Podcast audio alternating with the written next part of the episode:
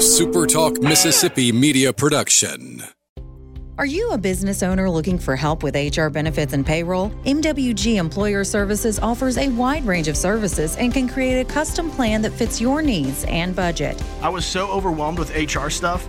MWG Employer Services took all the stress out of it and even set up my payroll. I couldn't be happier. MWG Employer Services is here to help you succeed. Call us today at 601 206 7966 or go to MWGEmployerServices.com. You're listening to Sports Talk Mississippi on demand, presented by Pearl River Resort. Escape to Choctaw, Mississippi and enjoy world class gaming, the Dancing Rabbit Golf Club, and Geyser Falls Water Park. Escape to Pearl River Resort. To the junction, in the grove, and to the top.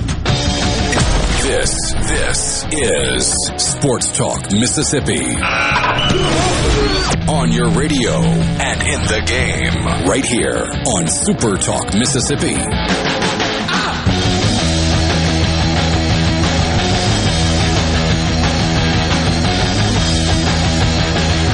Middle of the Sports Talk Mississippi, streaming at supertalk.fm and Supertalk TV. Thanks for being with us in the Pearl River Resort Studios. A cold, gray, sometimes rainy, raw day in Mississippi. Well, we don't have some of the snow that has uh, plagued areas to our north and west. So, which is a shame.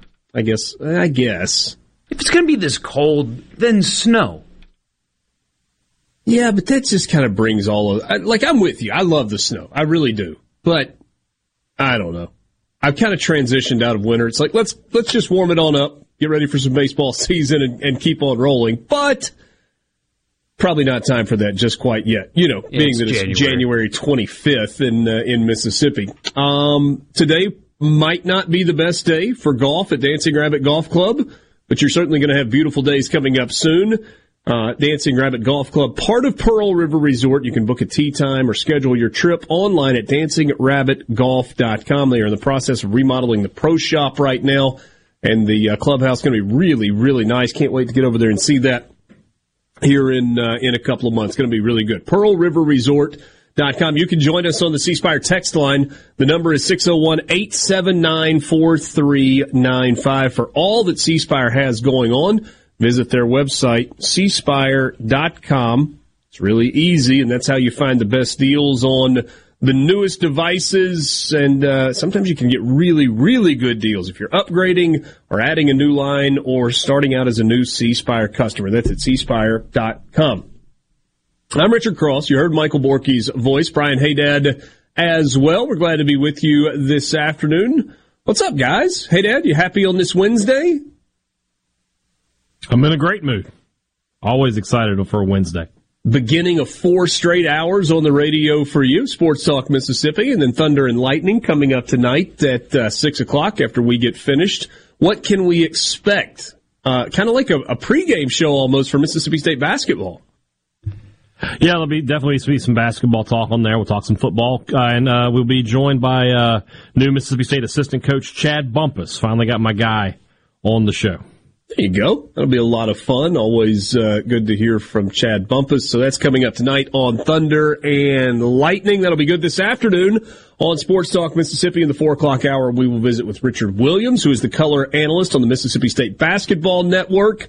We'll look forward to that. Always fun to visit with uh, the former Mississippi State head coach who does a great job on the radio. Um, I guess we should start with basketball, though I can't tell you how fascinated I am by the Rory McIlroy, Patrick Reed kerfluffle in Dubai. I, I almost had a kerfluffle today with a lady that needs to mind her business. Oh, really? It, it's weird. Um, Here we go. Mad Borky is the best Borky. So it's I'm more confused than it is. Borky next door. Go. Why do people think it's okay to tell you how to parent your kids? This isn't the first time I've had an interaction like this. So, uh, went to the grocery store, had to pick something up, something very important, had to pick something up, and I had James with me, and he's in the cart, and Very important when you have a three year old has to be diapers. uh, that and and Okay. you know, Good you know, enough. ba- ba- stuff for a three year old. Very important stuff. Out of, had to go get it, right? And at the grocery store, there is a there's like a tower of cars. And sometimes I'll get him one because he loves cars. Absolutely. Anything that's got wheels, he loves it. But today I didn't want to get him one. He's got enough. Got him one last were at the store. So I, I told him as we were walking by, he pointed, he said, Dad, that cars. And I said, no cars today, buddy. And he just, he kind of took it for a second. And as we were walking away, he was going, cars, cars. And his voice was elevating and elevating and elevating because he was getting upset today. He wasn't going to get a car. He's three. That happens. But I, I, I put my hand just right here. I, I, I pat his chest just softly. I say, hey, James, no more. No more. We're not getting a car today. No more. And this lady walking next to me goes, you know, you really should talk to him differently than that. I say, excuse me? and she goes, you need to be more discreet. and she was like, she was kind of aggressive. It wasn't like offering sweet advice, like too much. She was like, you need to be more descriptive with your rejections or something like that. And I said, ma'am, I'll be as descriptive as I'd like to be with my son. And I just kept walking. I'm getting angry just hearing this story, Borky. I, I, I, mean, what? The audacity to think that you can tell me how to talk to my child. I didn't raise my voice. I, nothing. I just, I, I, I give him happy or sad. I just kind of pat his chest and I, James, no more, no more. We're not getting a car today. That's all I did. And he knows that, and he he responds well to that, and he stops, and he's all good because he's a very well behaved three year old, as it turns out. But the audacity of this woman to tell me that I, I blew my mind. I, I'm I, I've been thinking about it all day. Why do you think it's okay to tell somebody else how to talk to their child? Who are you? I'd have looked right in that woman's face and be like, "Lady, wait till you hear how I'm going to talk to you." mm. And that's not the first time that's happened.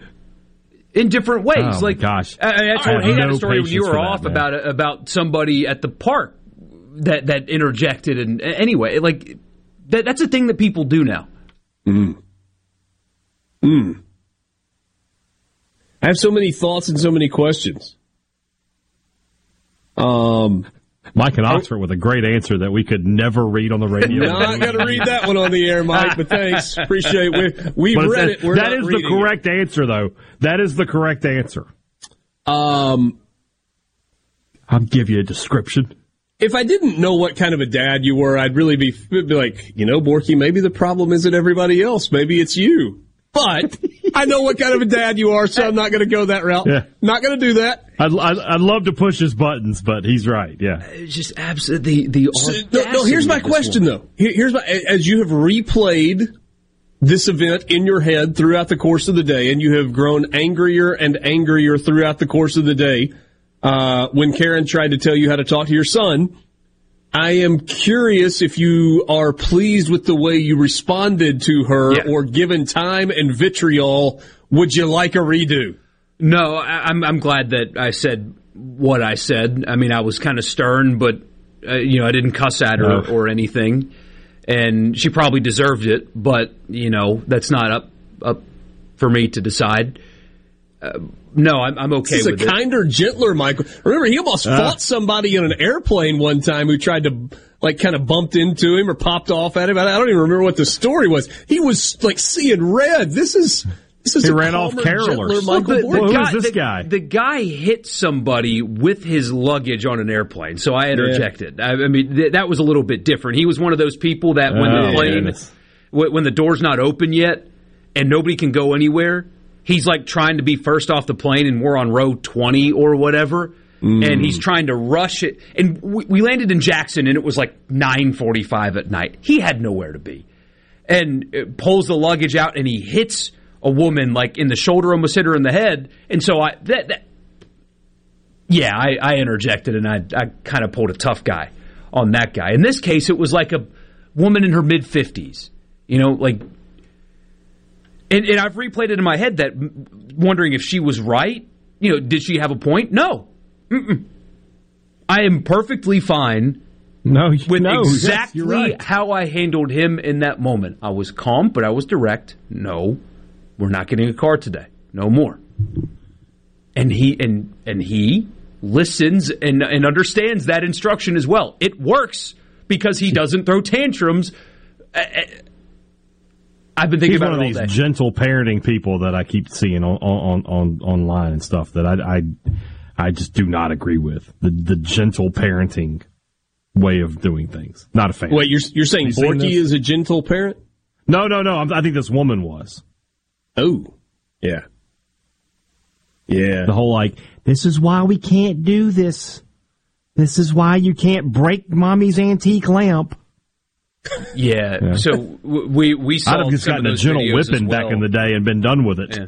And and we we've adopted some of the principles of that. Like especially when he was 2 and he was first starting to have meltdowns, you know, it's the the big point is don't match their energy. You know, you, you be the, the calming voice, and, and when they're melting down, if you elevate, then it's just going to teach them that elevating is what you do. So we we've adopted Yeah, yeah, some Jane of that. has but- had to remind me of that uh, b- because I have a big voice. I, I mean, I, I just do, right? I talk for a living, and it's a big voice, bigger than my kids. And if you know one of the kids chooses to, you know, talk in a, a tone with me that is not what they've been taught, then as opposed to me just being really calm, sometimes. I employ the big voice and like, oh, you think you're going to get loud with me? Let me show you what loud sounds like, which is not a good way, right? I mean, and, and then I get frustrated when Jane's like, hey, um, you're you're you're not teaching, right? Like, yeah, don't talk to me right now about that. I need to get this done. It's not the proper. It's not always way about teaching. it. Sometimes it's just about getting it done. I agree Yeah. with Richard. Yeah, you're right. Um, wow. Dwayne says All right, so we Borky, turned into an episode of church Podfathers here. does to you. Good job. Borky's a good dad. We, uh, we we see his interactions with his boy just about every morning of the week, Pop, pop. at least weekdays. Ja- James likes his dad too, so of course you could have just Yes, got him a car. Could we'll be back. Sports Talk Mississippi. What do they want? Exciting news. Brace yourself. More Sports Talk Mississippi. Now. Now.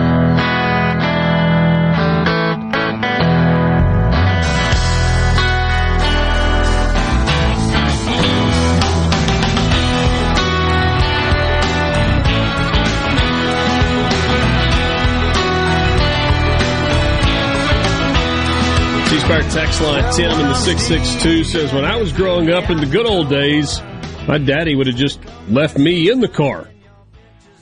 Yeah, I, I hear you, Tim. Can't do that I don't think- you can't do that anymore. I have been Can't- left in the car for many a trip to the uh, the fabric store Ooh, the fabric store. because God knows I didn't want to and go in far there. between anymore. Oh, big time, big time. But I vividly remember trips to the fabric store. yeah. Yeah, the Fabric Center in Oxford.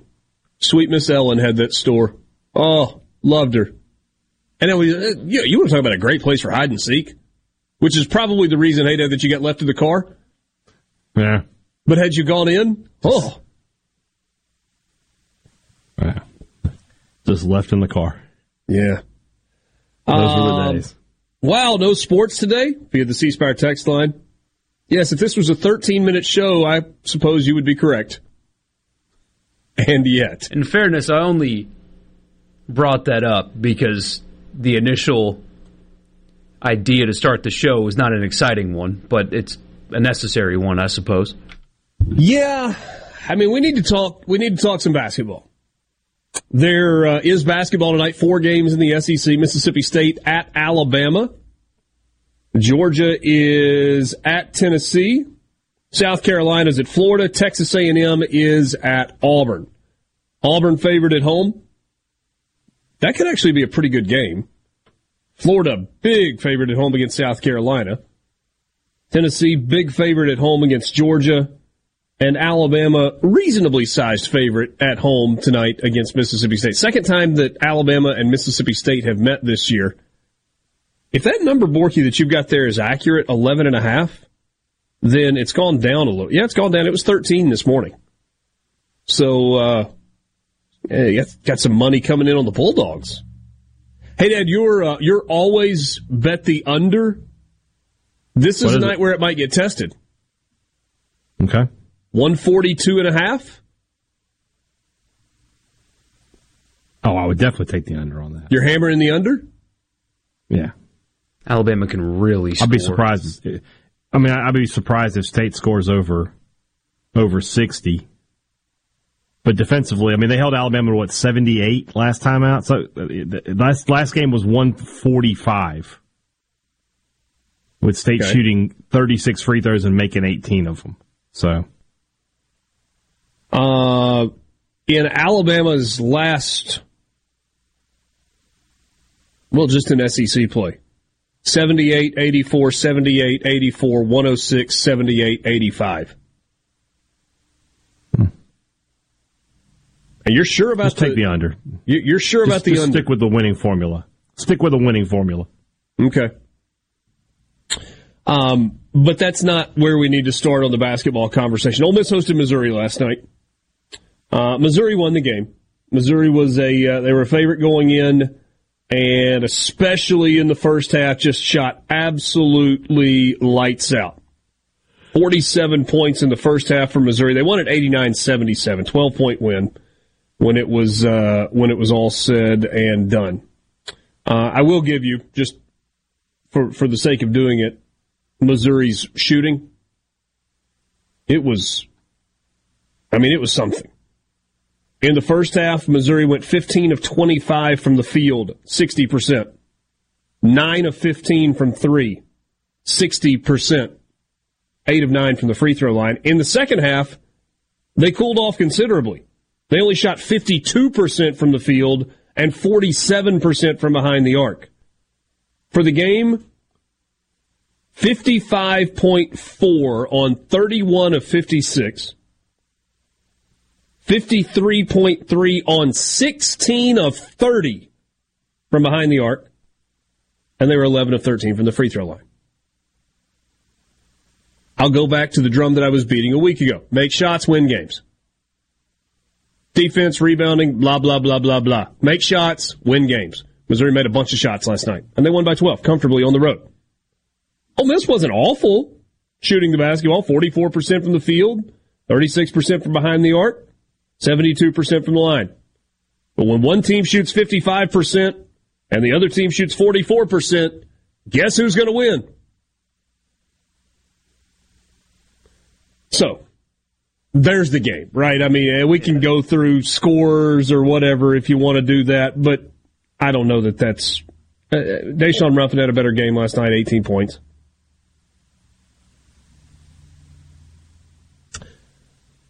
There were 2,500 people at that game last night. That's a problem. It's not a new problem, but it's maybe the most significant problem. And this is one of those times where if you want to talk about game time and day of the week, I mean, yes, there, there was a time where every basketball game in the SEC was on a Wednesday night or a Saturday. You could build your calendar around it with a very few exceptions, and all of the Wednesday night games tipped off at 7 o'clock. And 7 o'clock is like the perfect time, right? I mean, you can get from work, you can go to the game, you're not too late getting home. If you live out of town, you can get there, you can still get home, you know, midnight-ish. It's doable. Here's the truth. You're good and you're winning, people show up at 8. They show up at 6. They show up at 11 a.m. on Saturday morning. They show up at 3 o'clock in the afternoon. They'll show up for a 1 o'clock tip off on Sunday afternoon. Whatever. You, you got to give them a reason to come, but they'll come. And so time of game, day of week is just an excuse.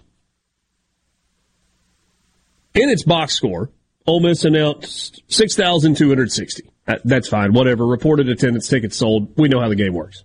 There are 2,500 people at the game last night. You have a 9,500 seat arena that is, what, about five years old? That cost $100 million. And it was operating at 26.5% capacity last night. For an SEC game in January, the first week that students are back in full, and 26% of the building was full. Wonder how much smaller that number would have been had the national championship baseball team not been there to sign autographs. Smaller. It was by far the biggest ovation of the night when they brought them onto the floor and announced them. Here they are, and they threw T-shirts into the gra- into the crowd. So yeah, you had about a bunch of people that showed up to get autographs before the game. I don't know that that appreciably affected the attendance number one way or the other. I mean, was it the difference in 2,300 and 2,500 at the game? Maybe. But the point is, you have a hundred million dollar basketball facility that still kind of has a new car smell to it. And you're playing a conference game on a Tuesday night with students back on campus that tips off at six o'clock so that the people that are diehards in Memphis or Jackson or Tupelo or West Point or wherever that wanted to come to a game could still come and get home at a reasonable time. And only one out of every four seats in the building had a person in it.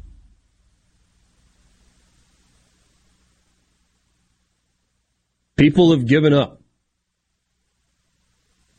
Yeah. It, it, I mean, Mike says tickets were a dollar on StubHub. I mean, yeah. Which might be overpriced. Yeah. And, and look, I'm, th- this is not taking shots. This is not standing on a podium and banging a gavel for an immediate change or, or whatever. It's just, you've gotten to the point where the conversation cannot be ignored any longer. I think we've kind of all tiptoed around it to this point. Last year was a tough scene. There were some changes in the offseason to the coaching staff. The roster changed.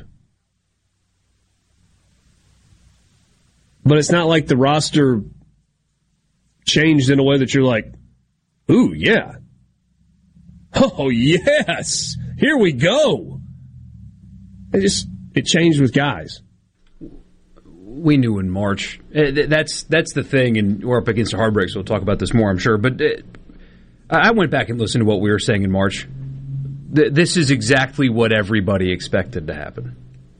They're probably worse. They're they're worse, but I don't. uh, uh, only the thickest wearers or the wearers of the thickest red and blue glasses out there would have thought that this team was going to be anything other than what it is, which is not good enough. Yeah, I agree with that, but I do think that there are people who could reasonably have looked at it and go, you know, that's a really difficult start to conference play. You know, you got to win one out of those first four and not go 0 and 4. And then you got to win at South Carolina. You got to beat Missouri at home. I mean, I think there are people that are reasonable that might have looked at the schedule and said three and four at this point in league play. Well, they'd still be in the conversation had they not lost to North Alabama and UCF and, you know. Sports Talk Mississippi. We'll continue this conversation when we come back with you in the Pearl River Resort Studios. Comes more Sports Talk Mississippi You ready, guys? on Super Talk Mississippi.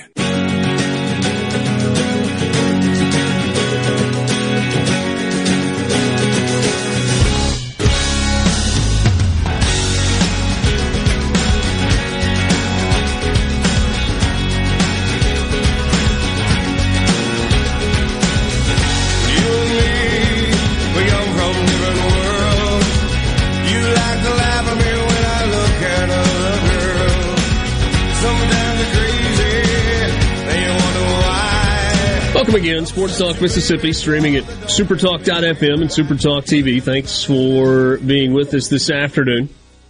C Spire text line 601 879 4395. A lot of thoughts from you on Ole Miss basketball.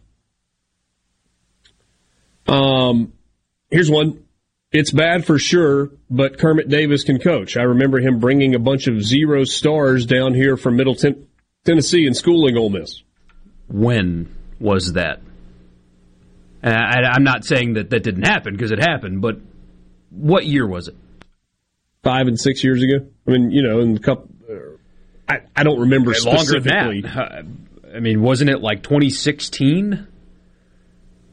Either so. either way, uh, I, my guess is because I've been thinking about this today. Some is since he did take Middle Tennessee to the NCAA tournament, what three times? Um, he was there 16 years, but the first 11 years didn't make the tournament, and then made it three times. Yeah. So had a really good run there at the end. I'm going to run this by you actually because I, I don't know for sure, but it, it makes sense to me. Think about how much the game has changed since Ole Miss hired him to be their head basketball coach. The, the, the college basketball and basketball and college sports, how much has changed since he was hired? The, the game is different now. Alabama's the best team in the SEC. It helps because they have a, a lottery pick, but they play a free flowing three point shooting style. It's what they do. Style has changed in basketball. It's more analytically driven. It's three point shots and shots at the basket. It's faster, faster paced. The transfer portal ha- has come. Is not used the transfer portal well. I mean, th- this offseason, it was a requirement to get offense, did not get offense. Got guys that struggled offensively at their previous stops to the point where one of the players they signed, in the press release, they talked about how he wasn't good facing the basket. Literally said that in the release of his signature. Uh, and you got to treat players differently. I, I know somebody was at the game last night, and it's nothing new. In you, you can't treat players not not every player. Some players you can, some take it well, some don't. But the the you make a mistake, get out type stuff that happens far too much is not resonating with young kids anymore. There's a reason that his players get better when they leave his program, and that's it's true. They do. Look at what Jarkel Joiner did last night for NC State. Did he go for 28? Was it 28, 6, and 5 last night? So, uh, my theory is that yes, good coach was really was good at Middle Tennessee, had a nice run, and then things changed quickly, changed. He didn't change with it. Yeah. You know, I, I think Kermit Davis knows basketball. I mean, I, I don't think there's any doubt about that. Yeah, 28 points for Jarkel Joiner last night in a win at home over Notre Dame. But he had 21 uh, against Duke last week, also. Oh, I don't know. He's averaging a career high 17 points per game this year, shooting 44% from the field. Been good. He had 28 against Notre Dame last night, 18 against UNC, 19 against North Carolina, 11 against Miami, 21 against Virginia Tech. Last five games. But he's gone. Yeah. So, But it, not, and, but but your point is a good one. I mean, he would be the best or the second best scorer on this Ole Miss team. And with Matthew Murrell out, he would be the best scorer on this team. But, well, we don't have to debate the Jarkel Joiner Lee. That's, you know, yeah. that, that is an unfortunate footnote for Kermit Davis in the story. Um, somebody sent a message that said Andy Kennedy was mediocre at best, but he was better than Kermit. Ole Miss men's basketball is painful to watch. Look, it didn't end well for Andy Kennedy. Right, he stepped down before the season ended, and it was time. Andy admits that. Ole Miss admits that. Yeah, all of the things. Andy Kennedy was and is a really good basketball coach. I've had some. I'm not like a super in depth basketball guy, but I've had conversations with Andy Kennedy where I've learned a lot, and I've been part of a conversation where he and another basketball guy are talking, and he's explaining why he does some of the things the way he does some of the things, and you're like, oh, the the guy that says they play street ball, tell me you don't know basketball without telling me you don't know basketball.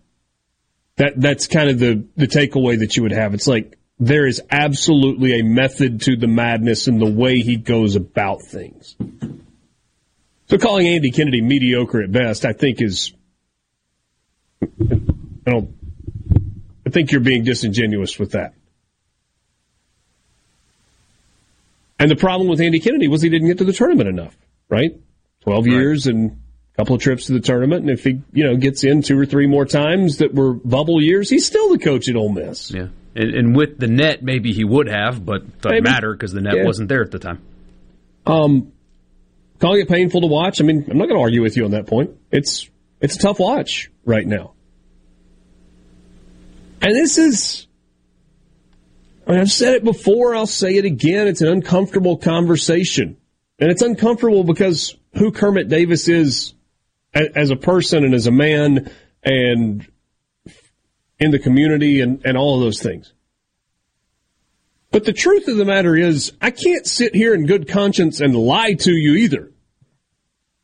He is not compensated in the way that he is compensated because he's a good man and he's great in the community and he knows the game of basketball. He's compensated in the way that he is with an expectation of winning. And you're not asked to win at a super high level at Ole Miss, right? I mean, the, the, the threshold of getting into the tournament, what? Two out of four years, half every other year? I- one, out- one out of three years? You know, what, whatever, Yeah. whatever that threshold is for you, that's not an unreasonable bar in college basketball, and it's certainly not an unreasonable bar when you're making $3 million a year. And if you can't reach that, then there's, there's no choice. There's no decision to be made. There- There's no decision to be made for Keith Carter at the end of this season. The decision is being made for him in the ledger with wins and losses. Ole Miss is one and seven in Southeastern Conference play. Borky, you put the number in our notes, five and twenty-one over the last two seasons. And you pointed out to me something that I wish I didn't know. They have now not won a home SEC game in over a calendar year. That's unsustainable.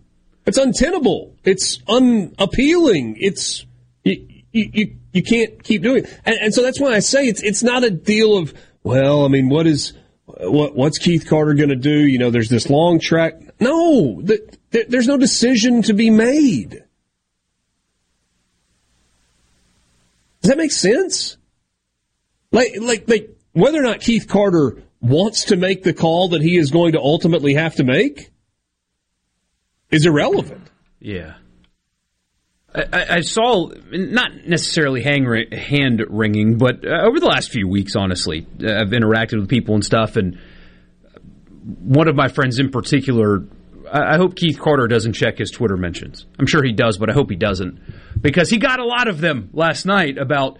Got to do it now. Got to do it now. What are you waiting for? What are you waiting Yeah, for? And, and and I just I- I, I've said to these people, you don't have to do that. Everybody knows the score. Keith Carter knows the score. Kermit Davis knows the score. And you're not hiring Dusty May right now anyway. Just a name. Just you're not. He's not coming right now. A guy like him is is not coming until his season's over. So you don't have to make a change right now to start doing background checks and stuff like that. And this kind of stuff won't heat up anyway until March comes. It's it sucks that you have to sit and wait for as long as you're going to have to sit and wait.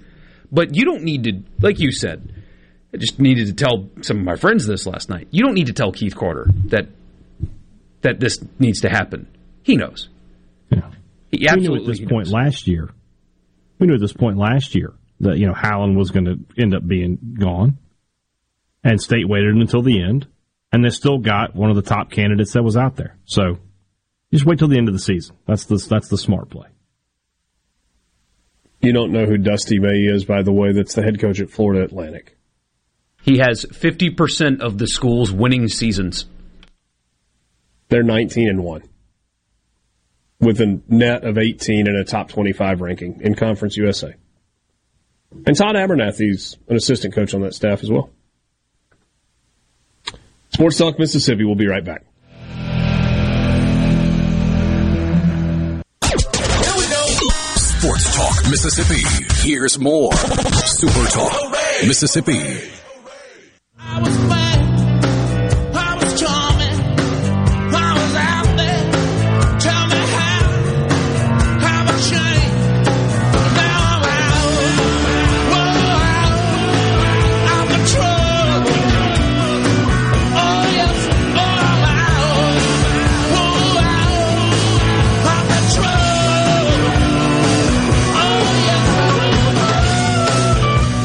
Talk Mississippi with you on this Wednesday afternoon. Reminder that uh, this afternoon, uh, coming up in a little while, 420, we will uh, visit with Richard Williams, former head basketball coach at Mississippi State, current radio analyst on the Mississippi State Sports Network from Learfield. Uh, that is uh, that is coming up just in a little while, about, uh, about half an hour from right now. If uh, if you want to be part of the conversation, you can join us on the C Spire text line. Brick in Tupelo says, "Don't know UM money situation, of course, but I was wondering if they spent too much on Lane Kiffin to get a high quality basketball coach." No, no. I mean, there's not an endless supply of money, but I mean, they're already paying three something million a year. Yeah. So I wonder how much, and you know, it feels kind of goofy talking about this before it happens, but I I wonder how much style is going to factor into his decision. Not just wins, but how do you win? What does it look like? Because I think what you said earlier is spot on. The fans here, and, and Mississippi State fans, uh, it, I think it applies to them as well. Don't have at least the ones that I interact with unrealistic expectations for basketball. They know it's not Kentucky. They know it's not Duke or Kansas, and it never will be, or Arkansas even. They, they know it won't be that. But they know they can be competitive, which is all they're asking for. And when they are, just okay Ole Miss teams in the past have been supported mightily. I've seen it with my own eyes. I've seen incredible electric pavilion and tad pad environments for just okay teams. But as bad as the Tad Smith Coliseum was as a building, Haydad can attest to this. He went to games there. When that place was full, that was a hard place to play for opponents. I mean, Ole Miss was ridiculously good in that building. And it wasn't hard to get it mm-hmm. full. People went as long as you were just interesting. Com- Just interesting. That's all people ask for. And so that that is achievable at a place like Ole Miss. Can you be in the mix? And if you are, the people will support it. We have seen it too many times. When people argue against that, you're crazy. Use your eyes and remember what happened. Just be interesting. But I wonder if Keith Carter's like going to look at the way these candidates teams play and not just what their record is, but are you fun? Or You, you moving up and down the court? Do you, are you able to recruit these shooters that can light the gym on fire? Is it more than Well, just? no, I mean, uh, there are none of those in the SEC. You got like three guys in the entire league that can shoot. It's been a terrible shooting like. year. and there happens to be one at Alabama who's also six foot nine. But they all three of them play for Alabama. yeah. Sears, I guess, hey, Dad- Miller, and one other guy. Yeah, I was just kind of thinking, this is not a not terribly dissimilar to where Mississippi State was a year ago, right? In in, in Yeah. terms of apathy Well- from fans and just kind of being checked out. But that Mississippi State team was on the edge. That's the thing. All of those Ben Howland teams were like close. And it, it was a, a totally different situation. I think Ole Miss fans came into this year thinking, ah, this isn't going to work, and we're just kind of hanging on to Kermit, and they'll fire him at the end of the year. Remember, last year State had a lot of, of positive publicity. They had hit the transfer portal. They had brought back Tolu Smith and Iverson Molinar, and you thought, okay, Yeah. this is going to be a tournament team. And so it was less apathy than anger, you know, of like, gosh, he's blown it again. So different kind of situation. It was like the but yeah, previous two years that had kind of been apathetic. yeah, and and then this year it turned into okay, this this is not right. Well- so for Ole Miss this year, it's it's just a little different situation. But yeah, at this point last year, state fans were they were ready to move on. And, and I think maybe the bigger point that I was making was similar to Ole Miss. I don't think basketball expectations at Mississippi State are unrealistic. I mean, Mississippi State fans are not expecting to, you know, have a perennial Sweet 16 team. Now, there was the the the era of getting to the tournament and getting bounced on the first weekend year after year after year that had a lot of Mississippi State fans ready to move on from Rick Stansbury, which, you know, can debate whether or not that was the right move or not. I mean, there were there was a little more getting to the tournament, but some similarity to Andy Kennedy in the fact that you know it was a familiar face. He'd been there a long time, felt like he'd go as far as he could go, and then you know finally time to move on. And the Renardo Sidney thing didn't help at the end. Point being, Mississippi State has historically had a little more success than than Ole Miss. There's that Final Four run mixed in there. The programs are not drastically different in terms of postseason. Mississippi State overall has had a better basketball program for the last 50 years. But it's not like Kansas is here and Ole Miss is down here and Mississippi State is Kansas. It's a whole lot closer in, in terms of. I don't even know if I'm making any sense. I think I think the overall point that I'm trying to make is at Mississippi State and at Ole Miss, the expectations are not unrealistic for the basketball program. Get be competitive. Get get to the Let the broadcasting of the disturbed continue. Sports Talk Mississippi. Super Talk Mississippi.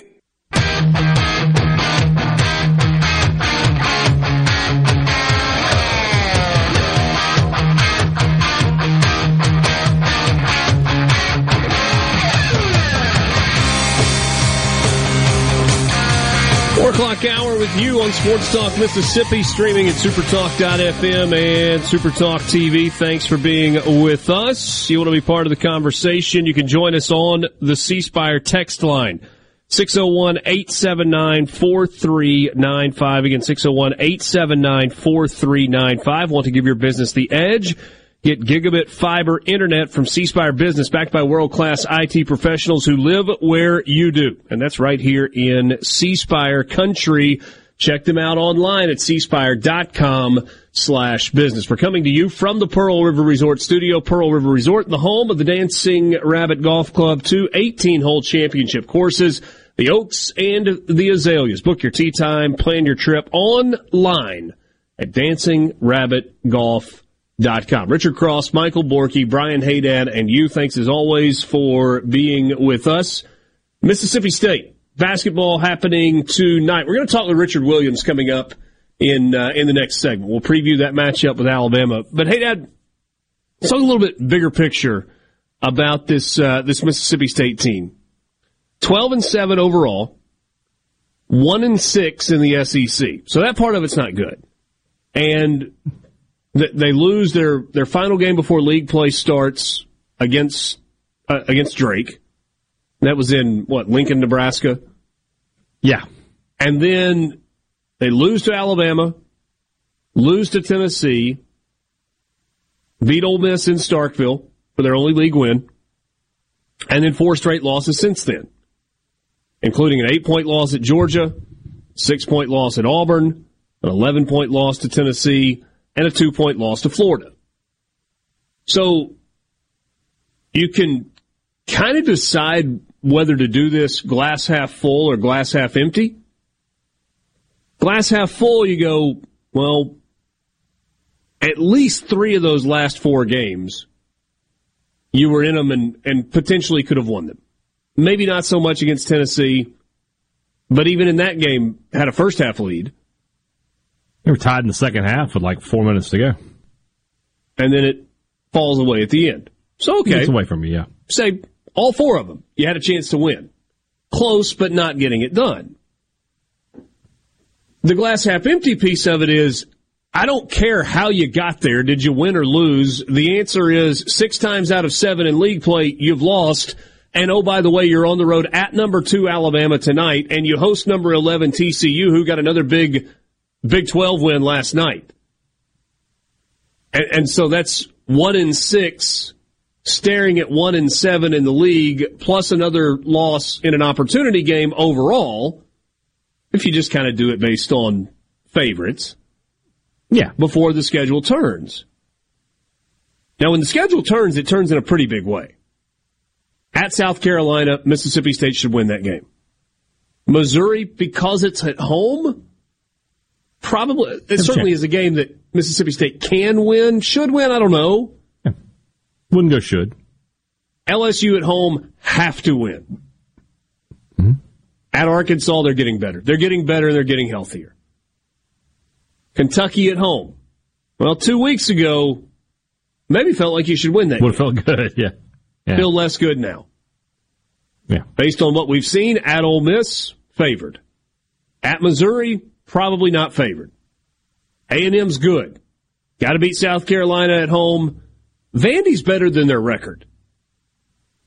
And so when I say the schedule turns, it's like, okay, through those last 10 games in the league,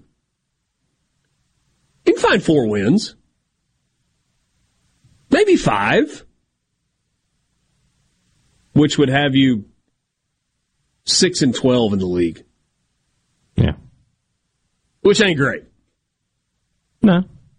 So, where are we with this team? You know, it's it's when you look at the uh, the, the, the non-conference part of the schedule. Obviously, not a great schedule. I think I think it's like three twenty or so in uh, in non-conference in strength of schedule. But a year ago, State played similar teams and lost games in the non-conference, and this year they didn't. So that put them kind of ahead of schedule. And we we talked about that. We said, look, if they go through a rough stretch during the regular season, they're still going to be in, in decent shape. Now, I don't think we expected to lose eight of nine, though. I don't think you know we, that, we thought that was going to be the case. Um, and the thing is, and I've said this before, that in this nine game stretch, they've played six top 25 teams.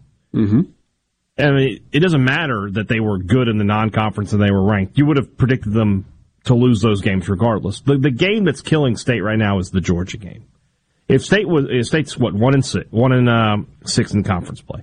If they were two and five and they had just won at Georgia and they had just made their free throws and, and gotten that game, or, you know, you could say they, if they could have made three three pointers and been three of 18 from deep against Auburn, one of those two games, you have a much different picture of this team right now. You, you know, I think the Georgia game really is the one that's really, really hurting them. So to finish out the season, it's just going to be about getting into the NIT. You know, if they can make some sort of crazy run, and you, you mentioned some games where you're like, well, maybe you know. I mean, what if they beat LSU and, and beat Missouri at home and beat somehow beat Kentucky at home? I don't think that they will, but what if they do? And they beat Ole Miss and they beat South Carolina twice, and they they get either A and M or Vanderbilt. Now you're talking about you're on the bubble, probably not in, but you're on the bubble. Now that's a, that's a tough thing to predict the way State has played this year, and I wouldn't I would not predict it. But if they get to the NIT in year one and they've played this well without any real scoring threats, I mean, you're pleased. I think everybody's on board with Chris Jans. Yeah. So, you know, he, he, built up a lot of credit for himself in, in the first part of the season. And now it's the tough part. And we'll, when he gets in, when he gets past Saturday and that's this TCU game, if the team doesn't start playing better, then you have a reason to be, okay, what's going on? I'm disappointed. But if they start winning some games, which you said that South Carolina game is the first one, if they can win that game and start building up a little momentum, you feel okay.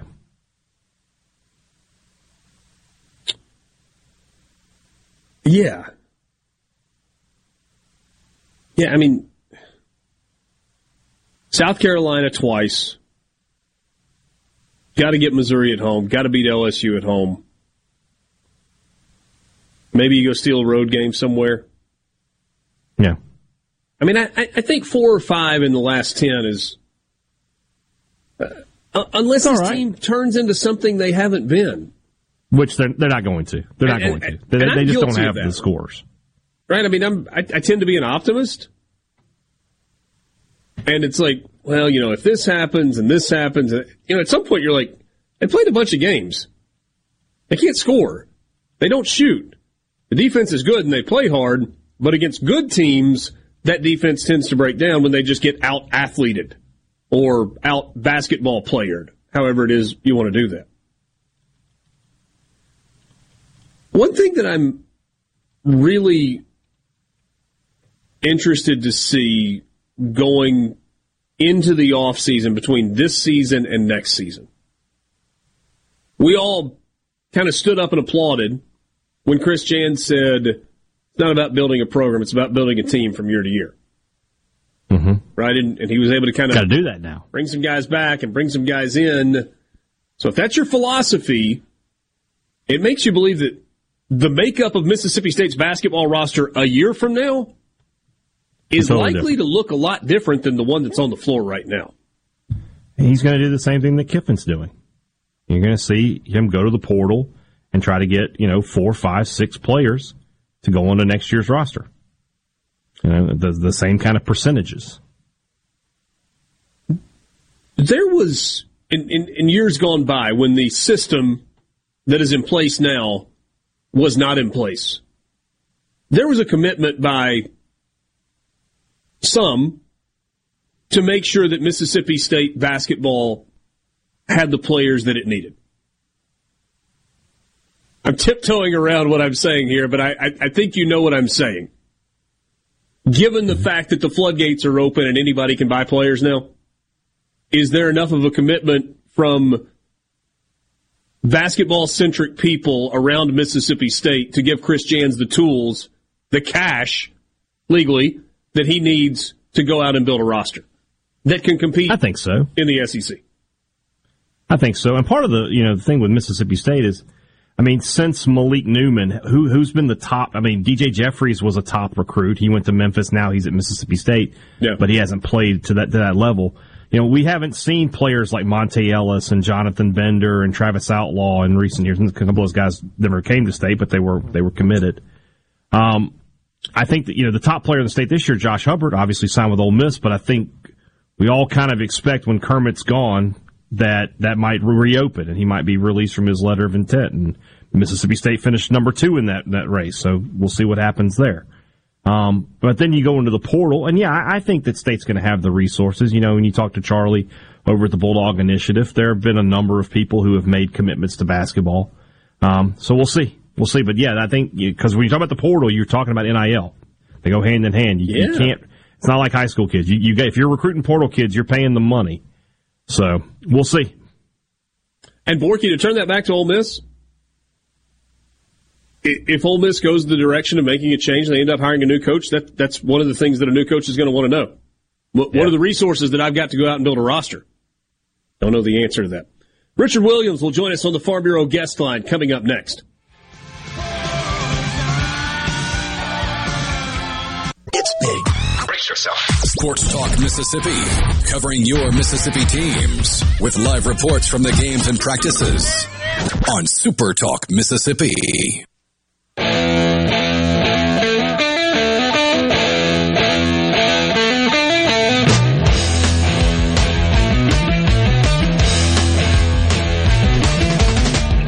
Welcome back, Sports Talk Mississippi, streaming at supertalk.fm and Supertalk TV. Time for us to go to the Farm Bureau guest line. Check out favorites.com. Go with the home team at Mississippi Farm Bureau. Richard Williams joins us right now, former basketball coach at Mississippi State. He is the color analyst on the Mississippi State Radio Network alongside Neil Price and uh, all around good guy. Coach, how are you today? Uh, if I could hear you better, I'd be, doing fine. But I'm having a lot of trouble hearing you. Neil and I are on the road on the way to Tuscaloosa, and I'm not hearing you very well. All right, let's see if is that any better. That's much better. Now I can hear you. That, There that might be a good thing or a bad thing, though, Richard. I'm not sure. Well, thank you. I appreciate that. I'm glad to know you haven't changed. Welcome back to the radio show. Thank you. Do me a favor. Um, okay.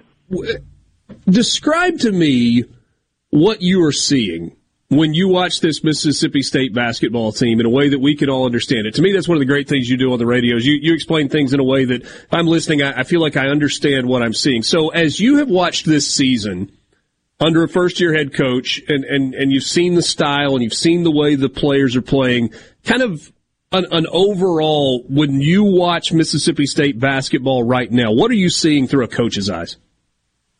A team that plays really, really hard on the defensive end. Uh, great intensity level, awareness on the defensive end. Uh, they do a lot of different things defensively. Sometimes they switch, sometimes they don't switch. There's a tremendous amount of preparation that goes into the games on the defensive end. Uh, also defensively, though I think teams now with the, the sophisticated scouting that there is now, Richard, teams have figured out that Mississippi State's defense is trying to trap all the time on the baseline. They're forcing all the drives baseline. They're trapping in the post, and the help side defenders are so far off so they can be able to set those traps. The skip passes over the defense are open, and that's why we're giving up so many three point shots. Uh, but as far as how hard they play and they rebound the basketball offensively in particular, they go get it. Now, on the offensive end, it's a little bit different. It, it's a little bit hard to watch. We don't have great shooters. Uh, don't have anybody that we can count on just to come out and be that 20 point a game guy uh, when the defenses take Tolu Smith away, and that's what defenses are doing. And I think Tolu settles for catching the ball off the lane instead of right on the lane line or in front of the rim. Uh, he, he'll, he's not a real physical player. He lets he lets defenders push him off the lane line, which then means he has to try to back himself in, and it's just difficult for him to get there. Uh, so watching this team play defensively is really fun because they play so hard. Watching them play offensively, not quite so much fun. Something you said about the, the skip passes opening up three point shot attempts really jumped out at me when, when you think about the opponent tonight, uh, because that's what this Alabama team loves to do, right? Go downhill to the rim and shoot the three. Is there a tweak, do you think, in the way that Mississippi State will try to defend Alabama, especially given that they've already seen them once this year? Well, I, I don't know if they're going to tweak anything or not. I haven't been in Starkville this week to watch practices. I just drove up today, and Neil and I are on the way to the game now. But I think a tweak that could be made is don't help off so much. Maybe not trap as much on the baseline uh, because the way they trap on the baseline, it's a little bit different defense, uh, Richard, than what some people play. When the ball goes to the wing, the Mississippi State defensive player guarding the ball gets really on the top side of that. When, when top side, I mean towards the midcourt line side, and they right. force that dribbler to go baseline and then the next perimeter defender, and it could be anybody for Mississippi. It's not a designated guy. It's the closest guy in help. He comes to set that trap. And so I think maybe if those defenders don't get so far off, they stay a little bit closer so that the closeout aren't as, aren't as long. And, and what's happening is when the play when teams are skipping the ball over the top of us, the closeouts are so long they can't get there.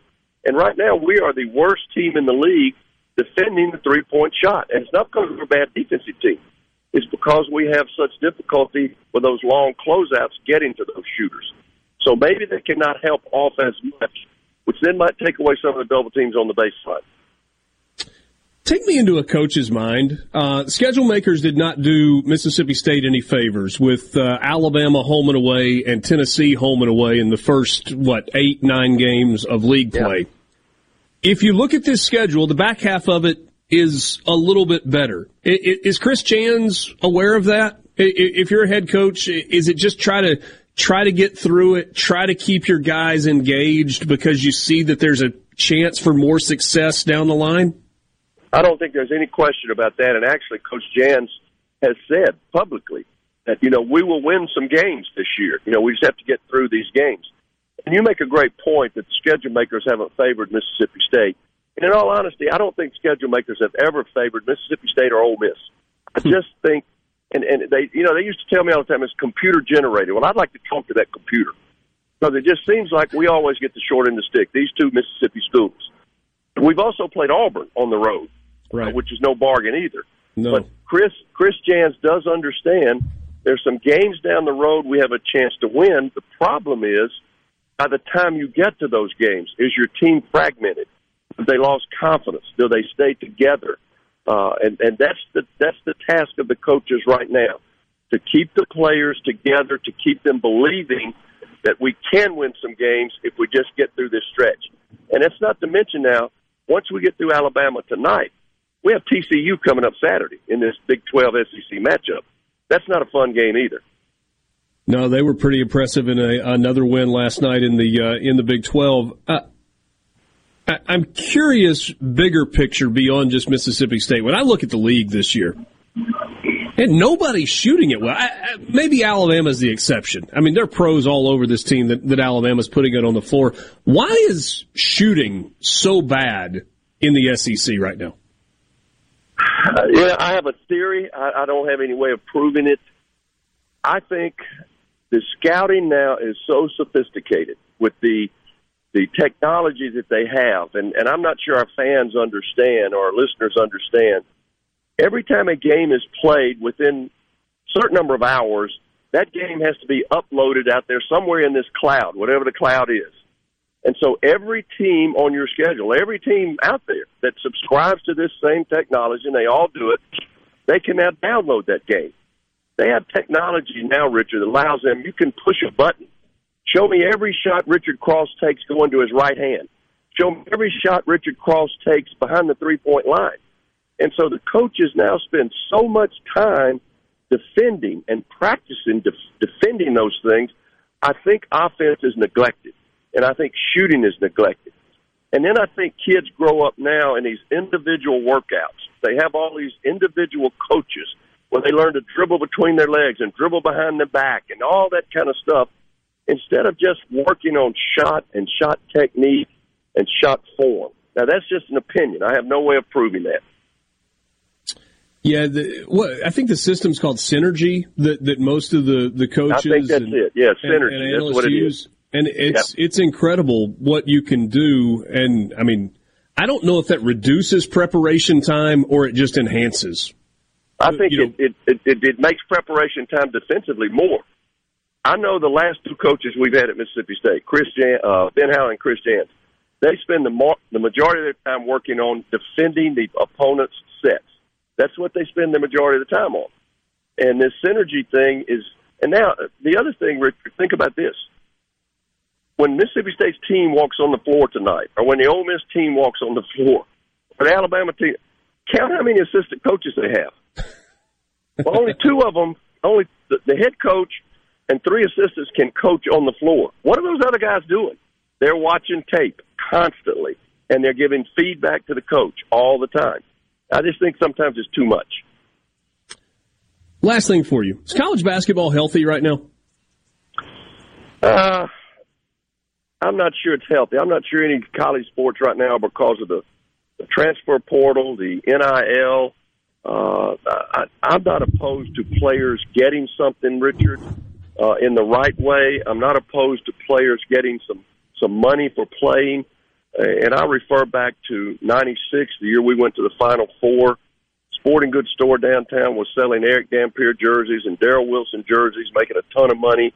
Erick and and uh, Darryl weren't getting a penny of that. Players deserve something, but the way the NIL was structured and just thrown out there, it's just become pay for play. That's all it is, and I, I think that's hurt the game. And then this transfer portal, uh, I think that's hurt the game. So right now, I'm a little concerned about not just the health of college basketball, but the college athletics in general. Mississippi State and Alabama coming up at 8 o'clock tonight, 7.30 pregame show. You'll hear Richard Williams alongside Neil Price, and you can watch the game if uh, you can't get to Tuscaloosa or listen to it on the SEC network. Coach, thanks as always for your time. Great catching up. Hey, thanks, Richard. Appreciate you having me. That is Richard Williams, former head basketball coach at Mississippi State, coached the Bulldogs to the Final Four in 1996. You can hear him on the radio tonight alongside Neil Price on the Mississippi State Sports Radio Network. We'll take a timeout. More coming up with you after this. This is Sports Talk Mississippi.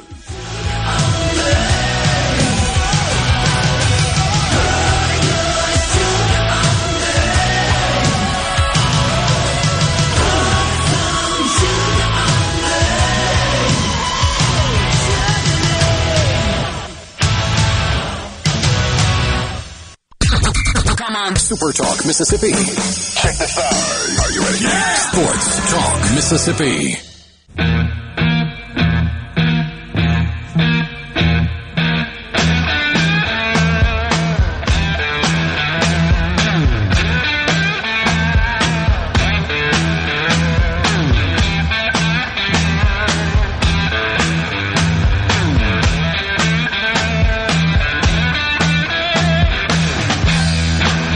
Good conversation with Richard Williams, Sports Talk Mississippi, streaming at supertalk.fm and Supertalk TV. He joined us on the Farm Bureau guest line. You know what I what I really enjoy about talking with him is when we talk basketball, I learn something. Yeah. I mean, well, he's a coach and a teacher. He was a teacher, before he was a coach. so- Yeah. Yeah. But but the way he explained what Mississippi State is doing on defense and what adjustment you could potentially see, that gives you something to watch for tonight, right? I mean, Alabama gets the basketball to the wing, wing defender going to try and push that guy to the baseline, and then you've got a trap coming. Is Alabama going to recognize the trap, go to the skip pass, and get a wide open three on the opposite side of the floor? Or is Mississippi State going to kind of adjust the way they trap and make that a harder pass, leading to a turnover and a transition bucket the other way? You got something to watch now. And you might not have been watching for that specifically when you turned on the game otherwise. He explained it in a way where he dumbed it down for us, but he didn't sound like he was dumbing it down for us. Yeah. Yeah. That's that's that, that that's a that's a skill. Is there um is there anything, hey Dad, that he said that stood out to you?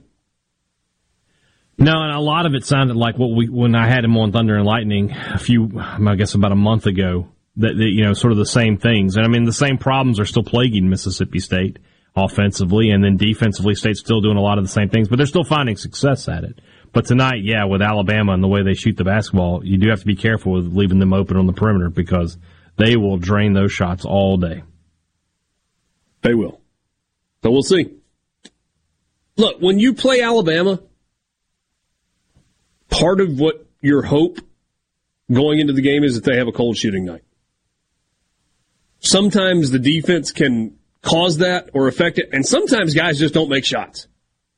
Doesn't seem to be happening very often. We looked at Alabama's scores earlier. They were like 74, 86, 74, 106, 85, 78. I mean, they just score. They're a good offensive team. All right, let's uh, let's turn the page from basketball to baseball as we continue the countdown of 25 teams in 25 days. He's out. What a way to end it. And what a way to end a drought. Mississippi State, the national champions. One two pitch. Struck him out. From last four in to last team standing. Ole Miss has won the College World Series. Opening day is right around the corner, so we're counting it down. Here's 25 teams in 25 days. Let's see if you know the second half to this cheer. M-I-Z. Boo. I'm just worried about the distinct lack of James in our in our our thing there. Well, he wasn't doing it live, hey Dad. It's just a different version of, a, of the bump. I'm just saying. You, you're disappointed. I can bring him back. I am. I am. Bring him Got back. options. Just wanted something shorter. The Missouri Tigers are our third team to preview. And uh, last year, Missouri went 10 and 20 in the SEC. They were a participant in the SEC baseball tournament. Hey, that's 28 a double 20 digit win season. Yeah. That's good. Five games above 500 overall. 28 and 23 was the record uh, last year for Missouri. I think about Missouri baseball, and there's some questions that I can't help but answer, ask. Uh, Steve Bieser, pretty good coach, right? I mean, if you look at where he's been and what he's done, he's done a good job. But Missouri is in the middle of a sword fight. And the sword fight consists of like three or four programs that have a sharp sword in each hand, and then like eight programs that actually have four arms, and they have four swords, one in each hand on the end of each arm. And Missouri is trying to fight those 13 opponents with varying levels of swords, but all of them have swords with no sword two hands tied behind their back, and they have their ankles bound, and they happen to have a blindfold on. Kinky. The, the, the odds are not exactly in their favor. Considering the uphill battle that they are fighting, getting to the SEC tournament, winning 10 games in conference play, not bad. Now, their best player from a year ago is gone, was, uh, was drafted. Their shortstop, oh, I had it pulled up in the stats just a second ago. I'm trying to remember his name. To- Tobin, I think it was. Um, uh, Torin, Torin Montgomery. Torin Montgomery, their shortstop, hit 365 last year with 12 doubles and 7 home runs. Good player. He was drafted, so he's gone. I'm not going to pretend to tell you that I can break down Missouri's roster. Their second best players at LSU, isn't he?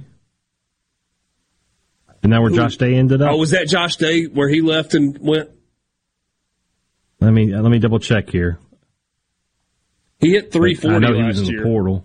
Yeah. Josh Day. Was he the shortstop? Or was Montgomery the short? Anyway, it doesn't matter.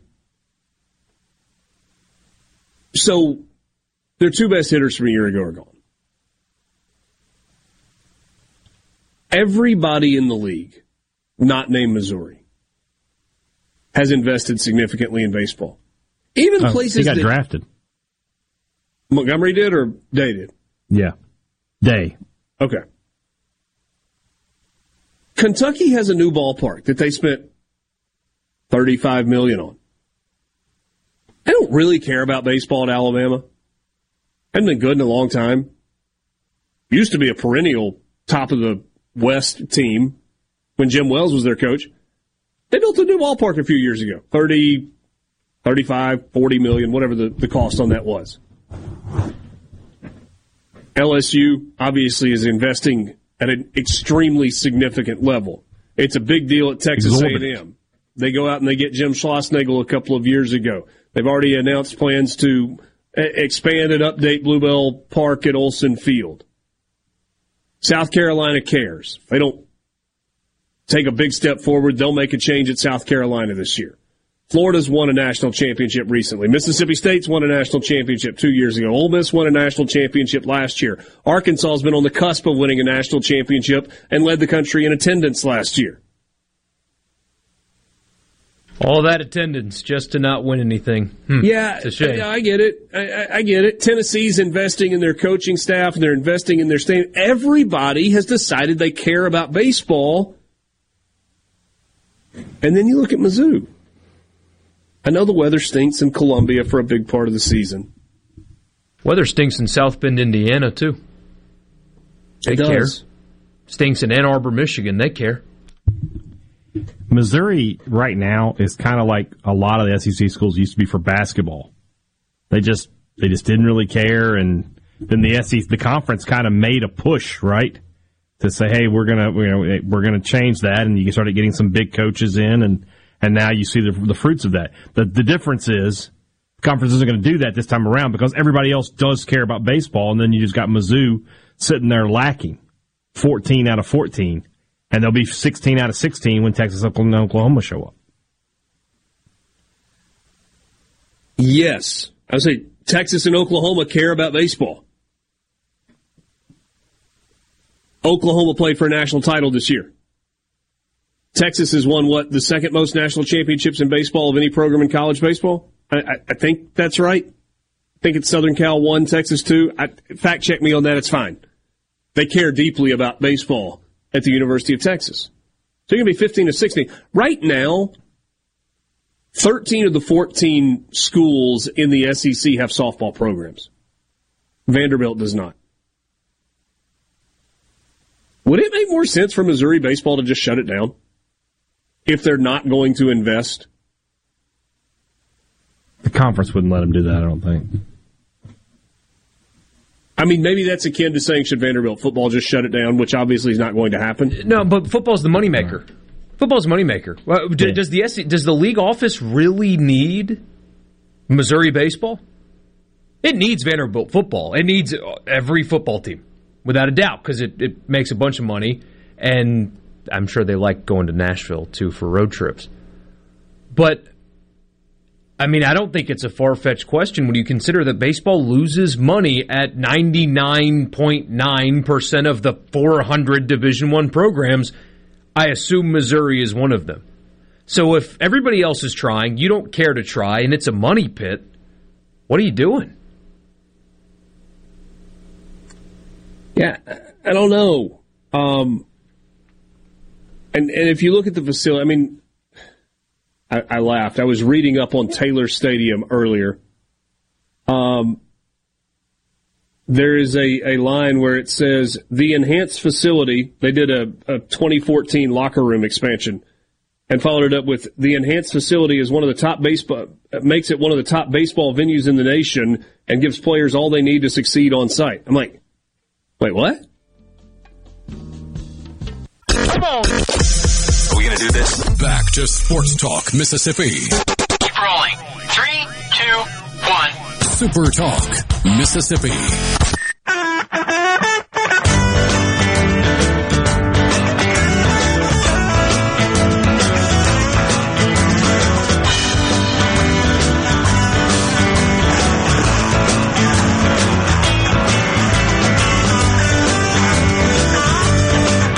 Right, so wrapping up the conversation about Missouri baseball, because at least as we know right now, they are not going anywhere. Missouri will open conference play at home against Tennessee. Then they go to South Carolina and Kentucky. Host Vanderbilt, go to A&M. Host Alabama, go to Florida. Host Ole Miss. That's May 5th, 6th, and 7th in Columbia. Got Georgia at home and finish it out uh, at Auburn. So Mississippi State does not have Missouri on the schedule this year. Ole Miss makes the trip to Columbia. Last time that happened,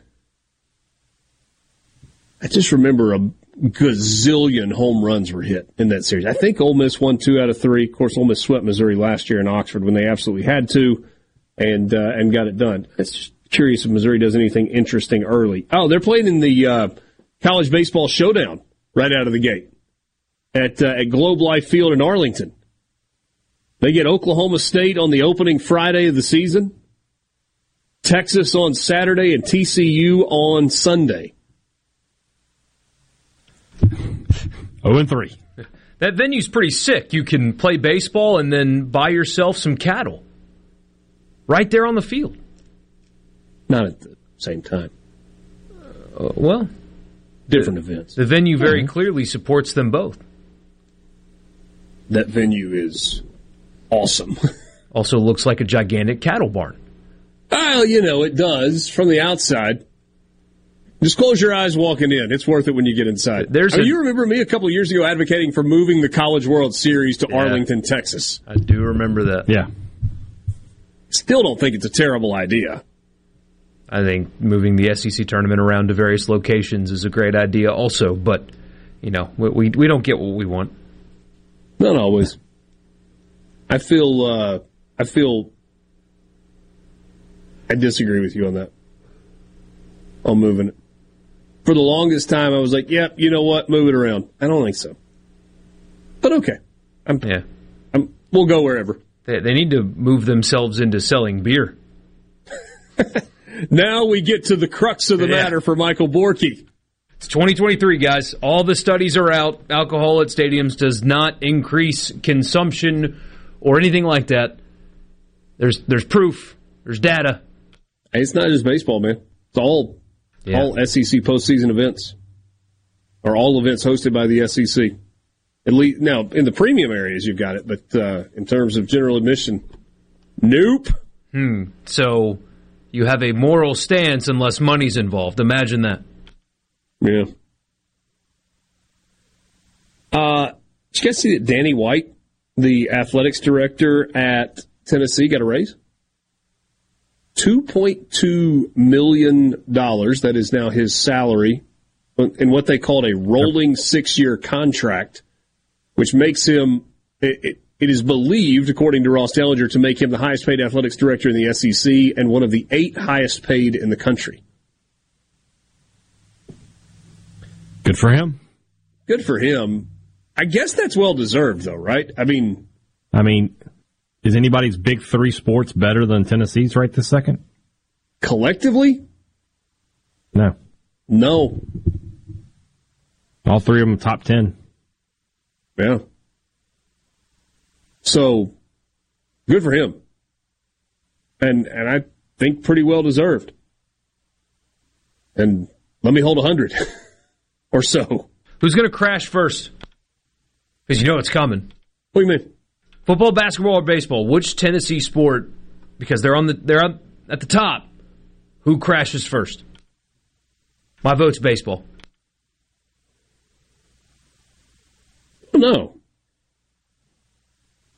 I think they're pretty invested right now, and they're mm-hmm. more stable than they've been in a really long time. There's no reason that shouldn't be a department where everybody succeeds. True, but it's If- Tennessee. If, Joe Milton's not not good, it'll be football.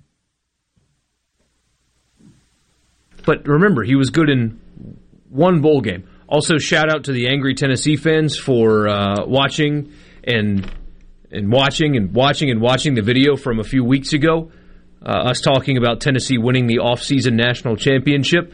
Um, appreciate the engagement. Thank all of you for that. Where did that happen? Was that a Twitter thing? Uh, posted it on our YouTube channel, and buddy, they were hot. Comment. uh, So you once again have raised the dander of Tennessee fans. Was it you or all of us? That's mostly you. wasn't? Mostly me. Yeah. Because I said they're going to win the greatest offseason national championship of all time. Joe Milton's going to be a Heisman contender. They're going to go 12 and 0. They're definitely not going to lose to Georgia because um, Josh Heupel is going to study film harder or whatever. They can rationalize uh, to to pick that win. No offense, we got some of that around here going into last season that that State was going to beat Georgia, and we were like, no, they're not. Tennessee fans need somebody to say, no, you're not, but they don't have that person. That person could Tennessee. be Michael Borky. Uh, they, they they sure let me have it, which again I appreciate. Yeah. Hunter in Columbus says Tennessee has young coaches. They will be good for a while, I think. I, I tend to agree with that. We get another one that says baseball 100%. Baseball is the answer because the coach is an insane human being. Brad in Burnsville says Tennessee football. That's what's going to come crashing down first. Five o'clock hour. We'll start things off with you with the college football fix after this.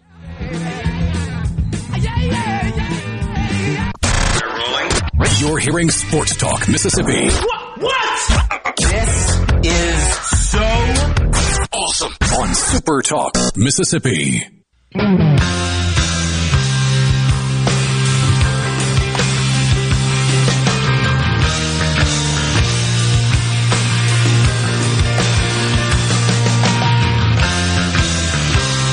O'clock hour with you on Sports Talk Mississippi. Thanks as always for being with us in the Pearl River Resort studios. Pearl River Resort, the home of the sports book at the Golden Moon Casino. To find out more about all the sportsbook has to offer, visit them online at pearlriverresort.com. Subscribe to the Super Talk Mississippi, uh, to Super Talk Mississippi News's This Week in Mississippi newsletter.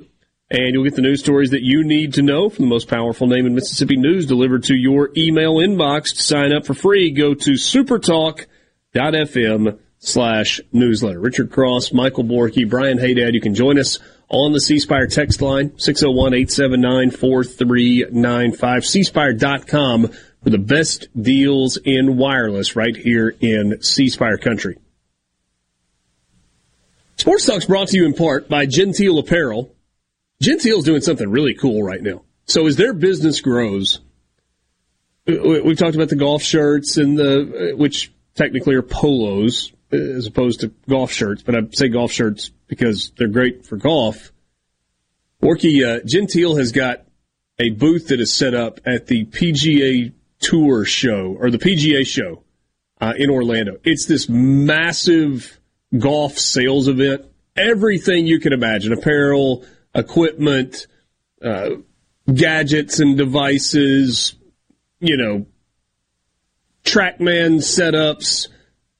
Anybody that buys for golf goes there and, and they shop and they order and they visit brands and whatever. First time that Genteel has been at the PGA tour, uh, or sorry, the PGA show in Orlando. So, uh, continuing to grow in Will my vest be there? footprint. Am I going to have to go to Orlando to get that? No, no, no. It's in a, a plastic wrapping in uh, in the corner of my office on the floor. It looks fantastic too. I bet. I want a vest. All nice, nice and plastic. That'll be puffy when you take it out. It's good to know when I take it out next winter. By the time I get it, Well, why don't you come get it then? I'll leave a key out for you. You can you can come in and get it. Uh, anyway, uh, We'll, we'll be in is the- Oxford in a few weeks. You can get it then. the official apparel provider of Sports Talk Mississippi. Visit them online at genteelapparel.com. Uh, Josh and Corinth says that the PGA show is the largest trade show in the world. It, it's massive. Absolutely massive. So good luck to our friends at Genteel. That is a, uh, it's a huge deal for them this week. All right, let's jump into the college football fix. College Football Fix is driven by Ford and your local Mississippi Ford dealers. Visit buyfordnow.com. Find out why the best-selling trucks are built Ford tough. Into their 46th year with F-Series as the best-selling trucks in America. You can test drive an F-150 today at your local Mississippi Ford dealer. So, we're, going to get into a discussion here in a second, but I was amused by something on Twitter. Michael Casagrande. Very simple. Yesterday, last night, he, he tweeted this question, just for responses. Who should Alabama hire as the next offensive coordinator? And I started scrolling through the responses. Some of them are gold. So the the the the consensus is Joe Brady, Cliff Kingsbury, Jeff Lebby. You know, with those, there are a few of those market downs. Dan Mullen. There was some, Ah, some well. Matt Patricia's in there. Oh, by the way, Mullen has already made a statement about this. Did Mullen make a statement, or did Chris Low make a statement because he talked to people who talked to Mullen? You don't think Chris Low talked directly to Dan Mullen about it? That's what I want. I, we can address that because in his tweet he says, "I talked to sources close to Dan Mullen." Dude, you work with Dan Mullen. You Same work for the same place. Just go down to his office and be like, "Dan, interested in the job? Who are you talking to?" Uh, that's because he talked to Dan Mullen. yes, just say I talked to Dan Mullen. Then Well, it was the same thing with the whole if Lane Kiffin leaves Ole Miss for Auburn, it's because Ole Miss's NIL is not enough. That that came from one place, one. That wasn't sources. It's just that's what that's just what you got to do to, you know. In addition to those names that were thrown out, there was also a, uh, a pretty common theme. Oh, by the way, Coach Taylor from Friday Night Lights was suggested. Uh, what, well, my favorite one was the guy that sits behind me at Bryant Denny. He knows everything. Section G, row 24, seat 16. I thought oh, that was pretty good. But That's then there were, a, there were a bunch that were some version of this. Whomever Saban wants. I have an opinion, but I'm a fan, not a seven time national championship coach. Woo! I trust Coach Saban. Whoever Nick says that we should hire, that's who we should hire. Coach will make the decision. Are we just assuming all these people are rednecks? So we got to throw this voice on there? There can't be one college educated guy in the group? Out of those responses, Just there was one vote for Bobby Boucher. We're going to run the football day, coach. That's pretty good. That's pretty good. That's not bad, eh? Uh, Freddie Kitchens Mr. got a Coach vote. Saban. Will Friend got a vote. Ooh. Might upset the apple cart. Anyway, I just was uh, I was amused by that. So um, there are since we're running up against a hard break, we pick up the real college football fix after. But uh, that reminded me of a video I saw earlier today of Jim Boeheim last night. Lost another close game.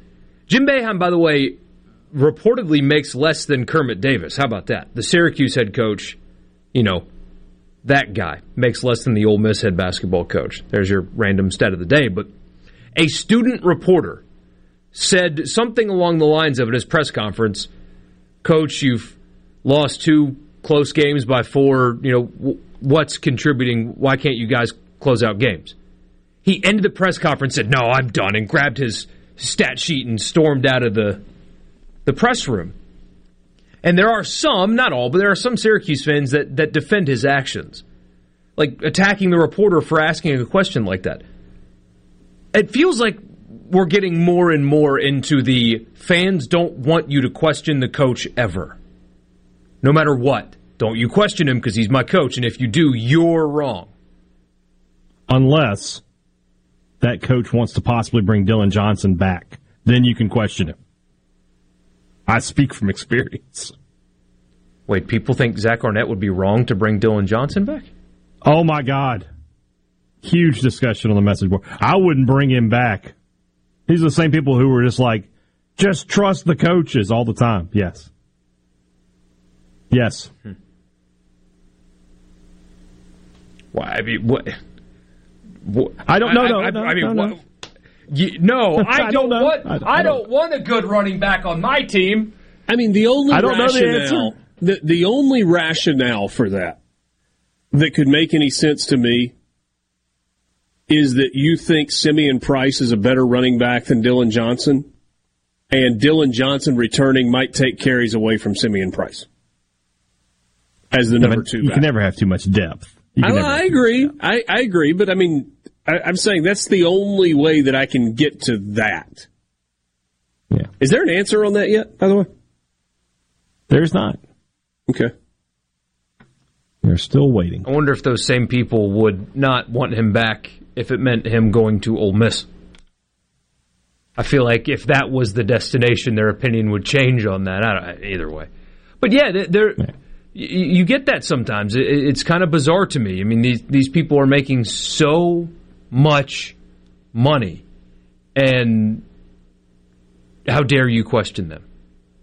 And what should happen is players should get more scrutiny too. Jaden Rashada, wherever he goes, he's not going to get $13 million, but he's going to get a lot of money. This kid at Tennessee, the $7.5 million quarterback going to Tennessee, if he stinks, then it shouldn't be treated with kid gloves like college players have been treated before. We talked about this a little bit in the past, but if you've got players making more than most people listening to this, then they shouldn't be treated with kid gloves anymore. The, the scrutiny should be higher. The, the scrutiny on Lane Kiffin, for example, should be much higher. If they go out and lose a game and they don't play well, it should be worse considering his now inflated income. But you've got people that will, how dare you? Don't question him. He knows more than you. I'm sure I'm sure he does. But he also cashes checks that are a lot bigger than mine and yours. Jon Gruden for Bama's OC. That's on the C Spire text line. Nick, we're going Spider 2Y Banana.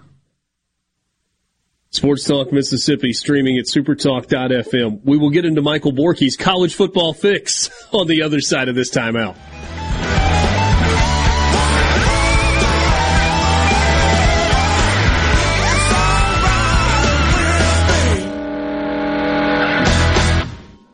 Check this out. Sports Talk Mississippi. Super Talk Mississippi.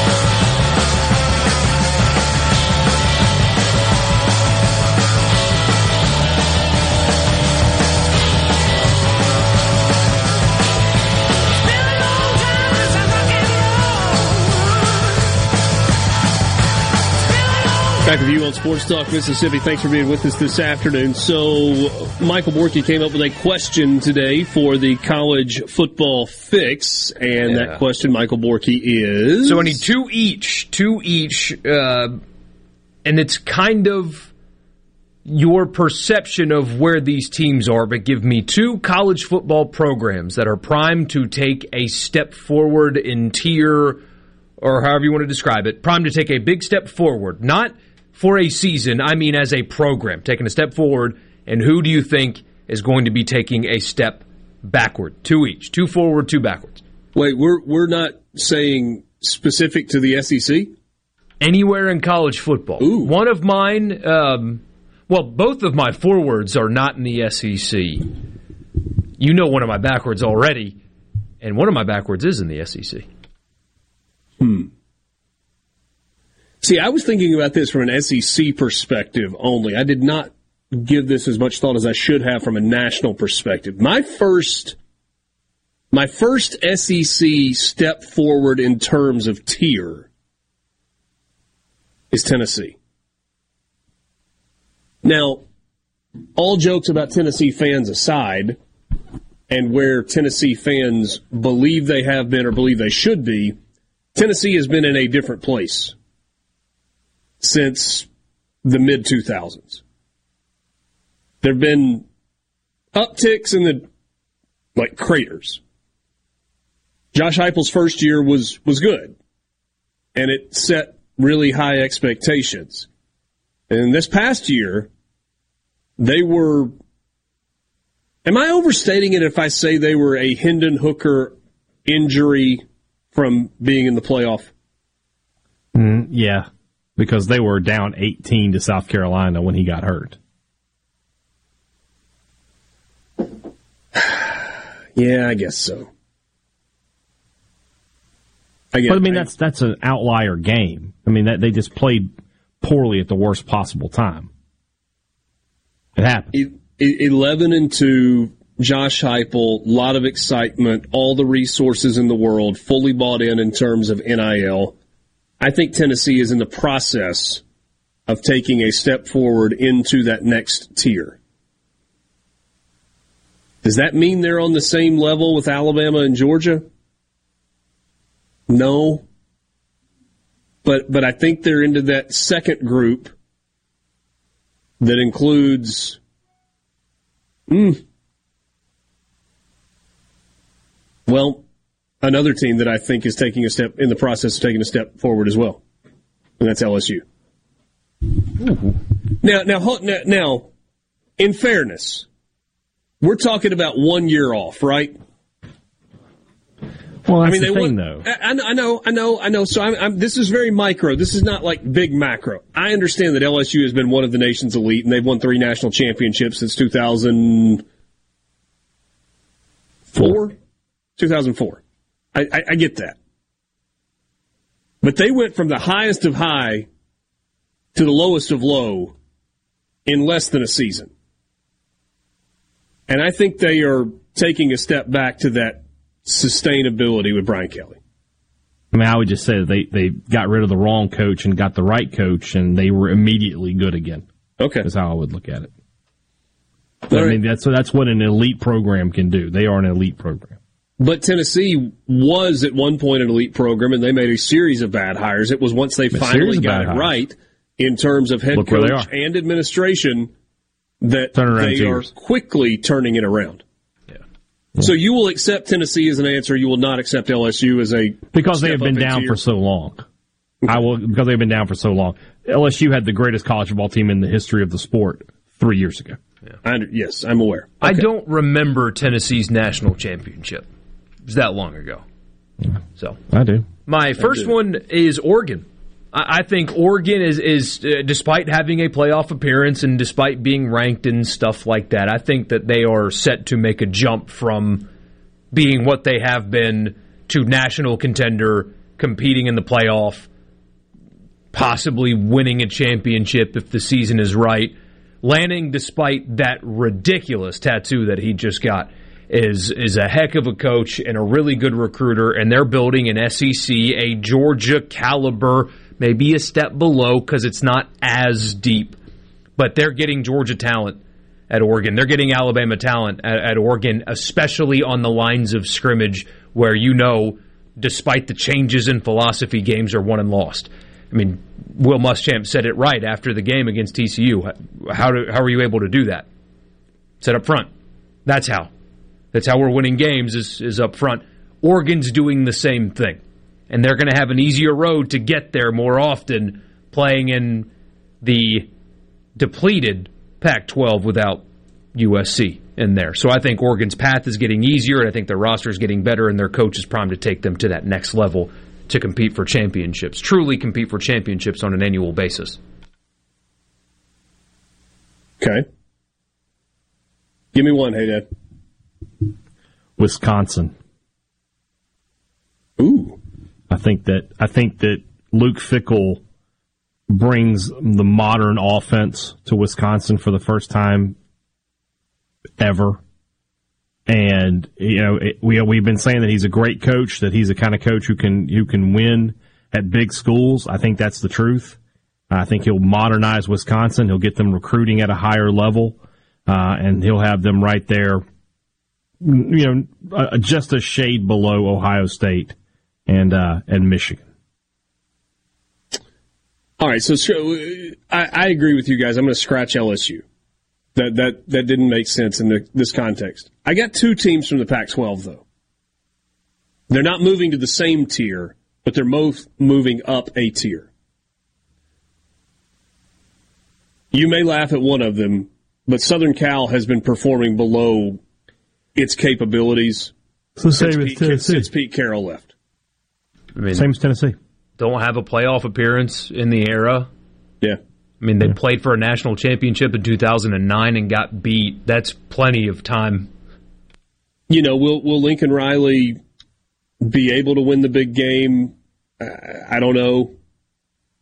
Kind of, he was great but not exceptional at Oklahoma. Individual exceptional. Ex- individuals were exceptional, but not the entire team. I think there's just so much available to him at Southern Cal that they are in the process of taking a step forward. Now, what's that going to look like in transitioning to the Big Ten? Hmm? I don't know. We'll see.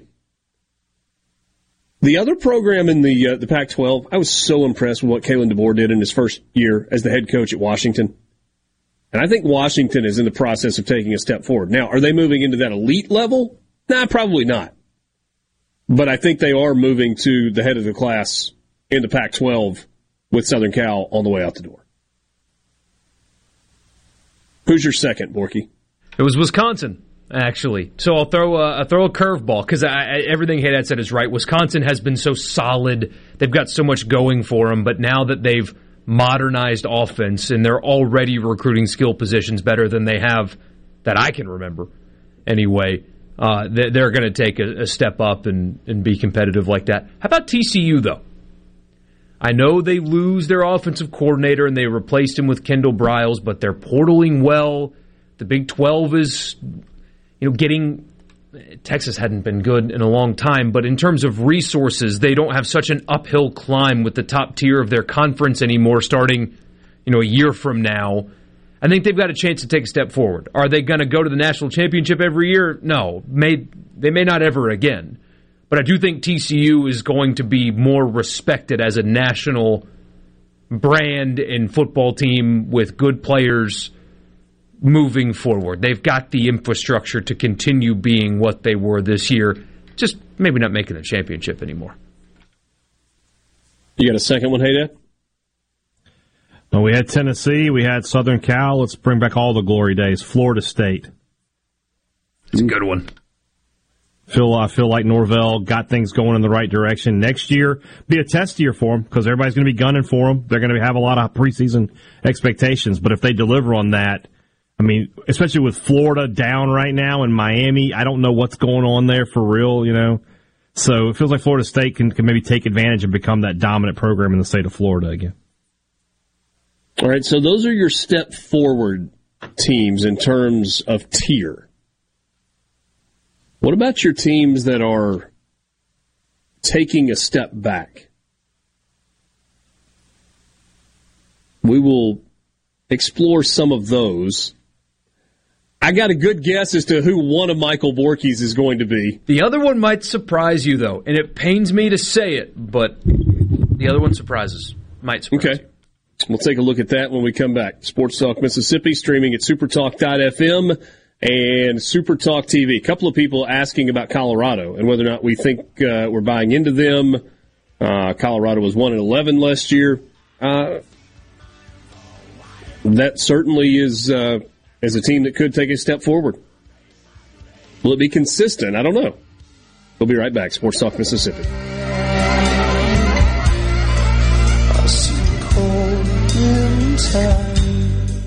Mm, from the flatlands of Mississippi. Sports Talk Mississippi. Every minute worth waiting for. Super Talk Mississippi.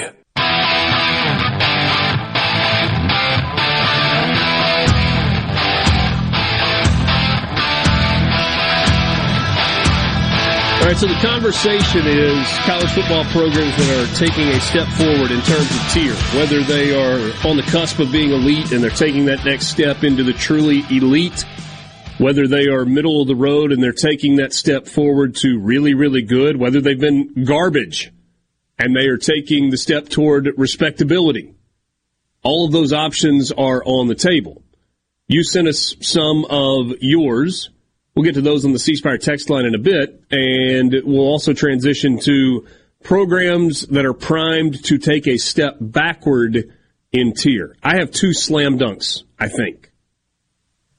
But Borky, go ahead and lead us off with uh, the one that we know you're going to give us. Yeah, Clemson for obvious reasons, so we can even. Oh, I didn't think that. Oh, somebody in the text line said Arkansas. How, how I thought much? you were. I thought you were going Arkansas. Yeah, but I mean, they're already kind of far back. I mean, how much further back can they step? I mean, anyway. Okay. Ask Chad Morris. Well, true. I mean, they can get worse. I don't expect them to get that bad. Uh, Florida. I think Florida, or at least the perception of Florida, is that that they should be and are a team or a program that can and will compete for titles on an annual basis. Maybe they should be able to do that, considering their location. But look, winning college football games is all about getting players, right? It's all it's about. Get players. Like I said, and I'll say it again, Kirby Smart wasn't winning a national championship with Wake Forest players. Well, Florida, I don't know if you noticed, suffered a massive setback in the most important thing when it comes to acquiring players. They don't have enough money. And when you operate in the SEC East with Georgia and Tennessee, and, and Auburn's back to being committed again before they do whatever they do, and Florida State is now majorly on the rise in recruiting, and Miami is throwing money all over the place, and Clemson's dipping down into your state and getting whoever they want whenever they want. Florida's got an uphill climb to field a roster that's competitive, and it's a climb that I don't think they're going to make. I love Billy Napier. I respect him. Their quarterback room at the moment is a disaster, comparatively speaking, and I think they're about to take a step back. People that are going to spend the offseason trying to convince you that Florida is going to be a contender next year are wrong. They're more likely to replicate a 6 and 6 than go 9 and 3. So Florida, I think, is going to take a step back. Okay. Hey, Dad. Florida. Florida was my pick too. I mean, the, the the rest of the East is kind of on an upswing right now, right? Georgia's the best team in the country. Tennessee looks like they're elite again. South Carolina is improving. Kentucky has become a pretty solid program year in and year out. They're not they're not an, they're not an automatic win for Florida anymore. Even Vanderbilt and Missouri are, are competitive. And then you have Florida, and I liked Napier, and I thought that was a good hire, but the early returns are not very promising. Bor- Borky mentioned recruiting. It's just not good there for whatever reason.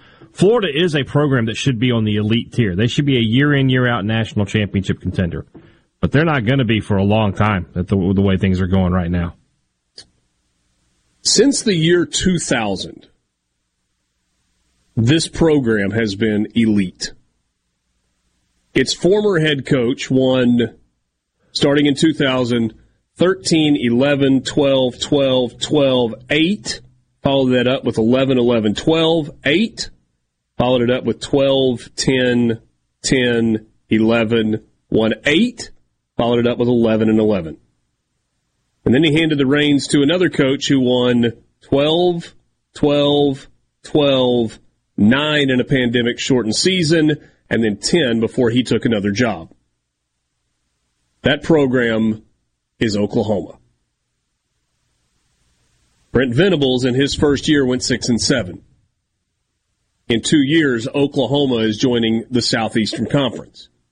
Do I think that Oklahoma is going to be a team that regularly finishes at 6 and 6 or 6 and 7 just because they join the SEC? No, I don't.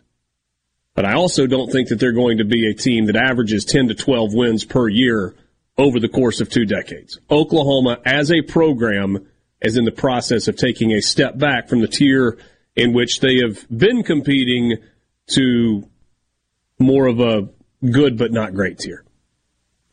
I feel good about that one. You got a second one? Oh, Borky, you, you burned your, your two. I did. All right, so here's my other one. This program, under its previous head coach in 2017, went 4 and 8. And then they went 11 and 2, 11 and 3, 9 and 1, 13 and 1, and then won nine games this year. Cincinnati is in the process of taking a step back. Luke Fickell built that program to where it was one of the nation's really, really good programs. And when you couple that with the fact that Cincinnati is making a move from the American Conference to the Big 12, and yes, I know Oklahoma and Texas are leaving, but boys, we watched a, Big 12. It was a good football conference this year. I mean, Oklahoma was middle of the pack and Texas was average. TCU played for a national championship. Baylor's got Dave Aranda. Kansas State's got it rolling in the right direction. Kansas is better than they've been since what? Mark Mangino. Yeah. Iowa State took a step back this year as Brock Purdy went to the NFL. I don't know that we're ready to count Matt Campbell out just quite yet. Texas Tech's building in the right direction. Saw that in the bowl game.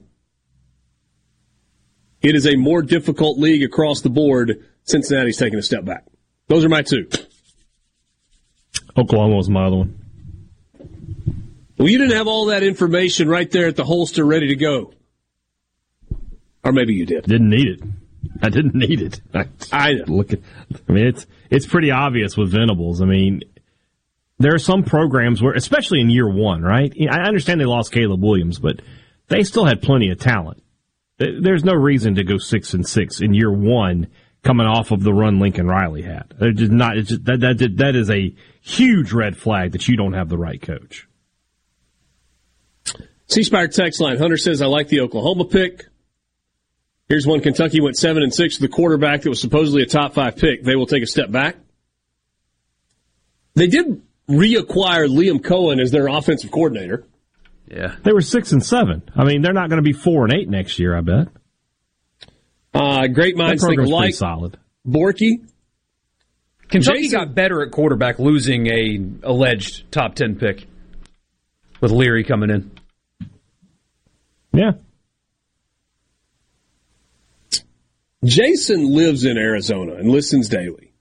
So he's a little more locked into the Pac 12. He has been a big Jedd Fisch fan. He says that Arizona's got something special with Jedd Fisch. Don't know how far they'll go, but they're definitely on the right track with Jayden de Laura at quarterback. So, uh, I mean, from where they were a couple of years ago, Arizona moving up a tier, much, that's not crazy at all. Much better. And on Mississippi State schedule in Starkville next year. Uh, Borky, somebody says, so Florida is different from Arkansas. How?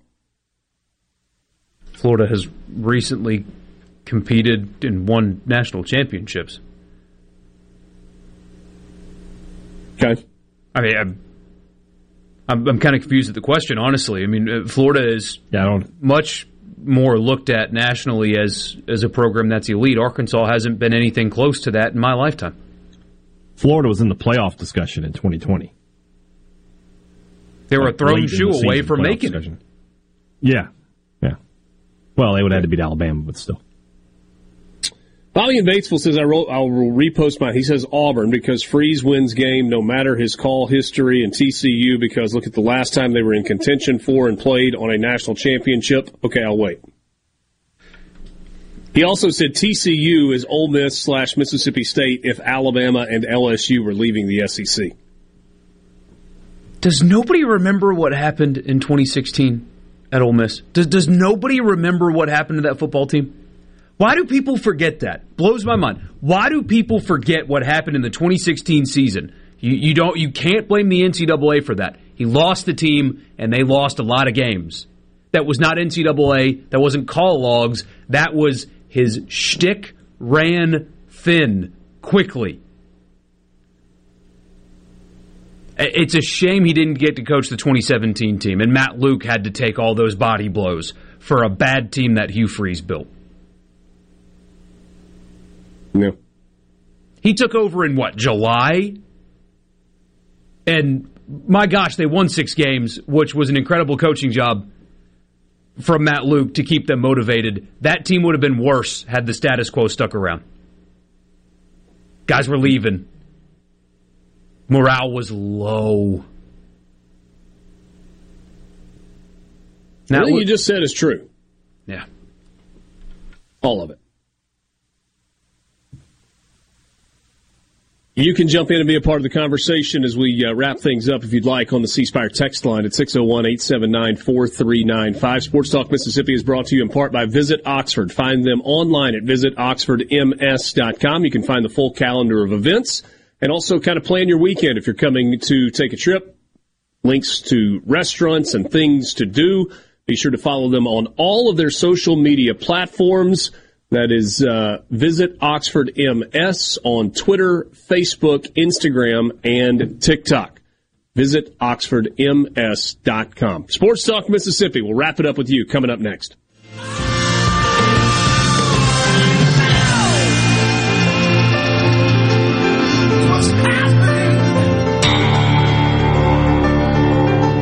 Sports Talk Mississippi continues.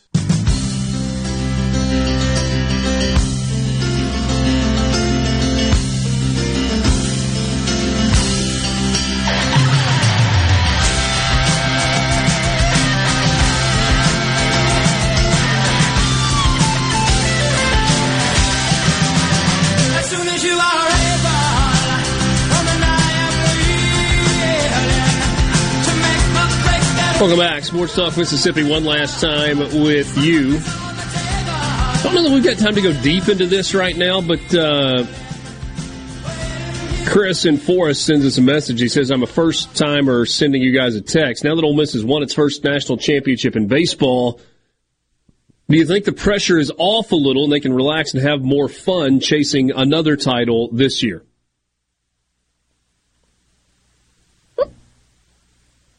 Yeah, I, I think it lifts pressure on the program. And that was a pressure that, whether or not it was deserved, whether it was deserved or not, was felt by the guys on the team. It, it, was not their doing that Ole Miss had come short of program goals a lot over the course of two decades. That wasn't their doing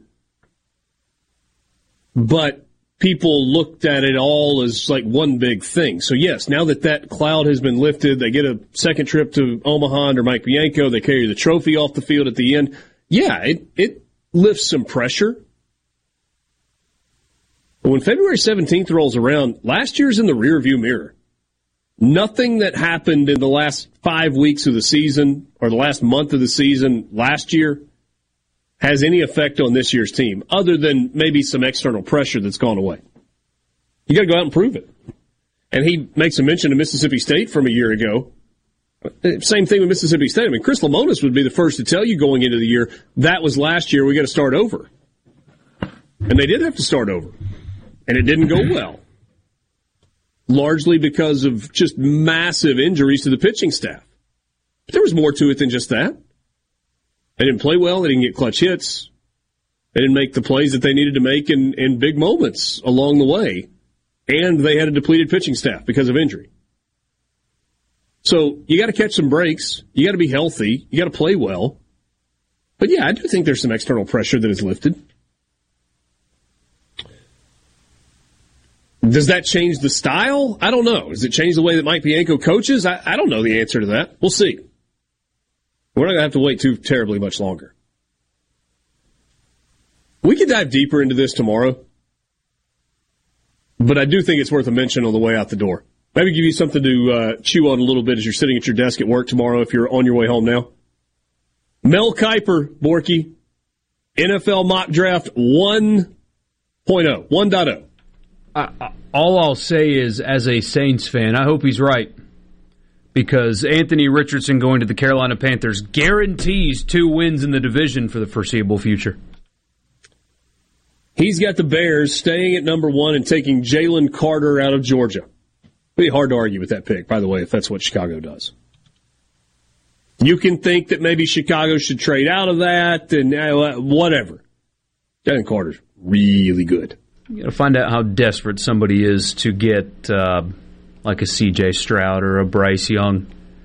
If you can get See- an extra pick, then move out of that. How about four quarterbacks in the top nine? CJ Stroud at two to Houston, Bryce Young at four to Indianapolis, Will Levis at five to Seattle, Anthony Richardson at nine to Carolina. Right now, who would you rather have quarterback your team? Who is going? Who do you think is going to win you a game in 2023? Will Levis or Geno Smith? Geno Smith. Geno Smith just took him to the playoffs. That was a team that was intentionally trying to lose, and he refused to let them lose. And instead of you know, maybe getting defensive lineman or an end or a running, uh, not a running back, second round, or another wide receiver or offensive line help, you're going to get a quarterback that won't help you next year. Why would you do that? He may not help you ever. Why would you do that? Because you don't have to start him next year, possibly. And you believe in you believe in the skill set. I mean that that would be the reason. It's crazy. You've got a chance to win. Will Levis is either going to prove a ton of people wrong or a ton of people right. But whether There's you no believe in either. no, there's really not. Either either either the GM who hires him is either going to be a genius and win Super Bowls, or he's going to get fired within two years. Hey, Dad, I'm not even talking about the GM level. I'm talking about all of us, all the people that watch college Yeah. football are like, that Oh, guy yeah. can't play quarterback. He's not I'm- good enough. I'm wrong all the time, though. I don't care. I I had the quote from from Moneyball in my head, so just have to play it around a little bit. But it's like, if he's a good player, why don't he play good? Yeah. Um, guys like Mel Kiper, all the NFL Network guys, all these people that are doing mock drafts that we are going to see until we can't see straight between now and what the third weekend in April. They're not all just making it up with, with Will Levis. They are projecting Will Levis top five, top 10, certainly first round because of what they are hearing from player personnel people with NFL teams, because of what they're hearing from head coaches and general managers. It's not just, oh, we love the guy. Thanks for being with us. Sports Talk Mississippi in the Pearl River Resort Studios. Good night.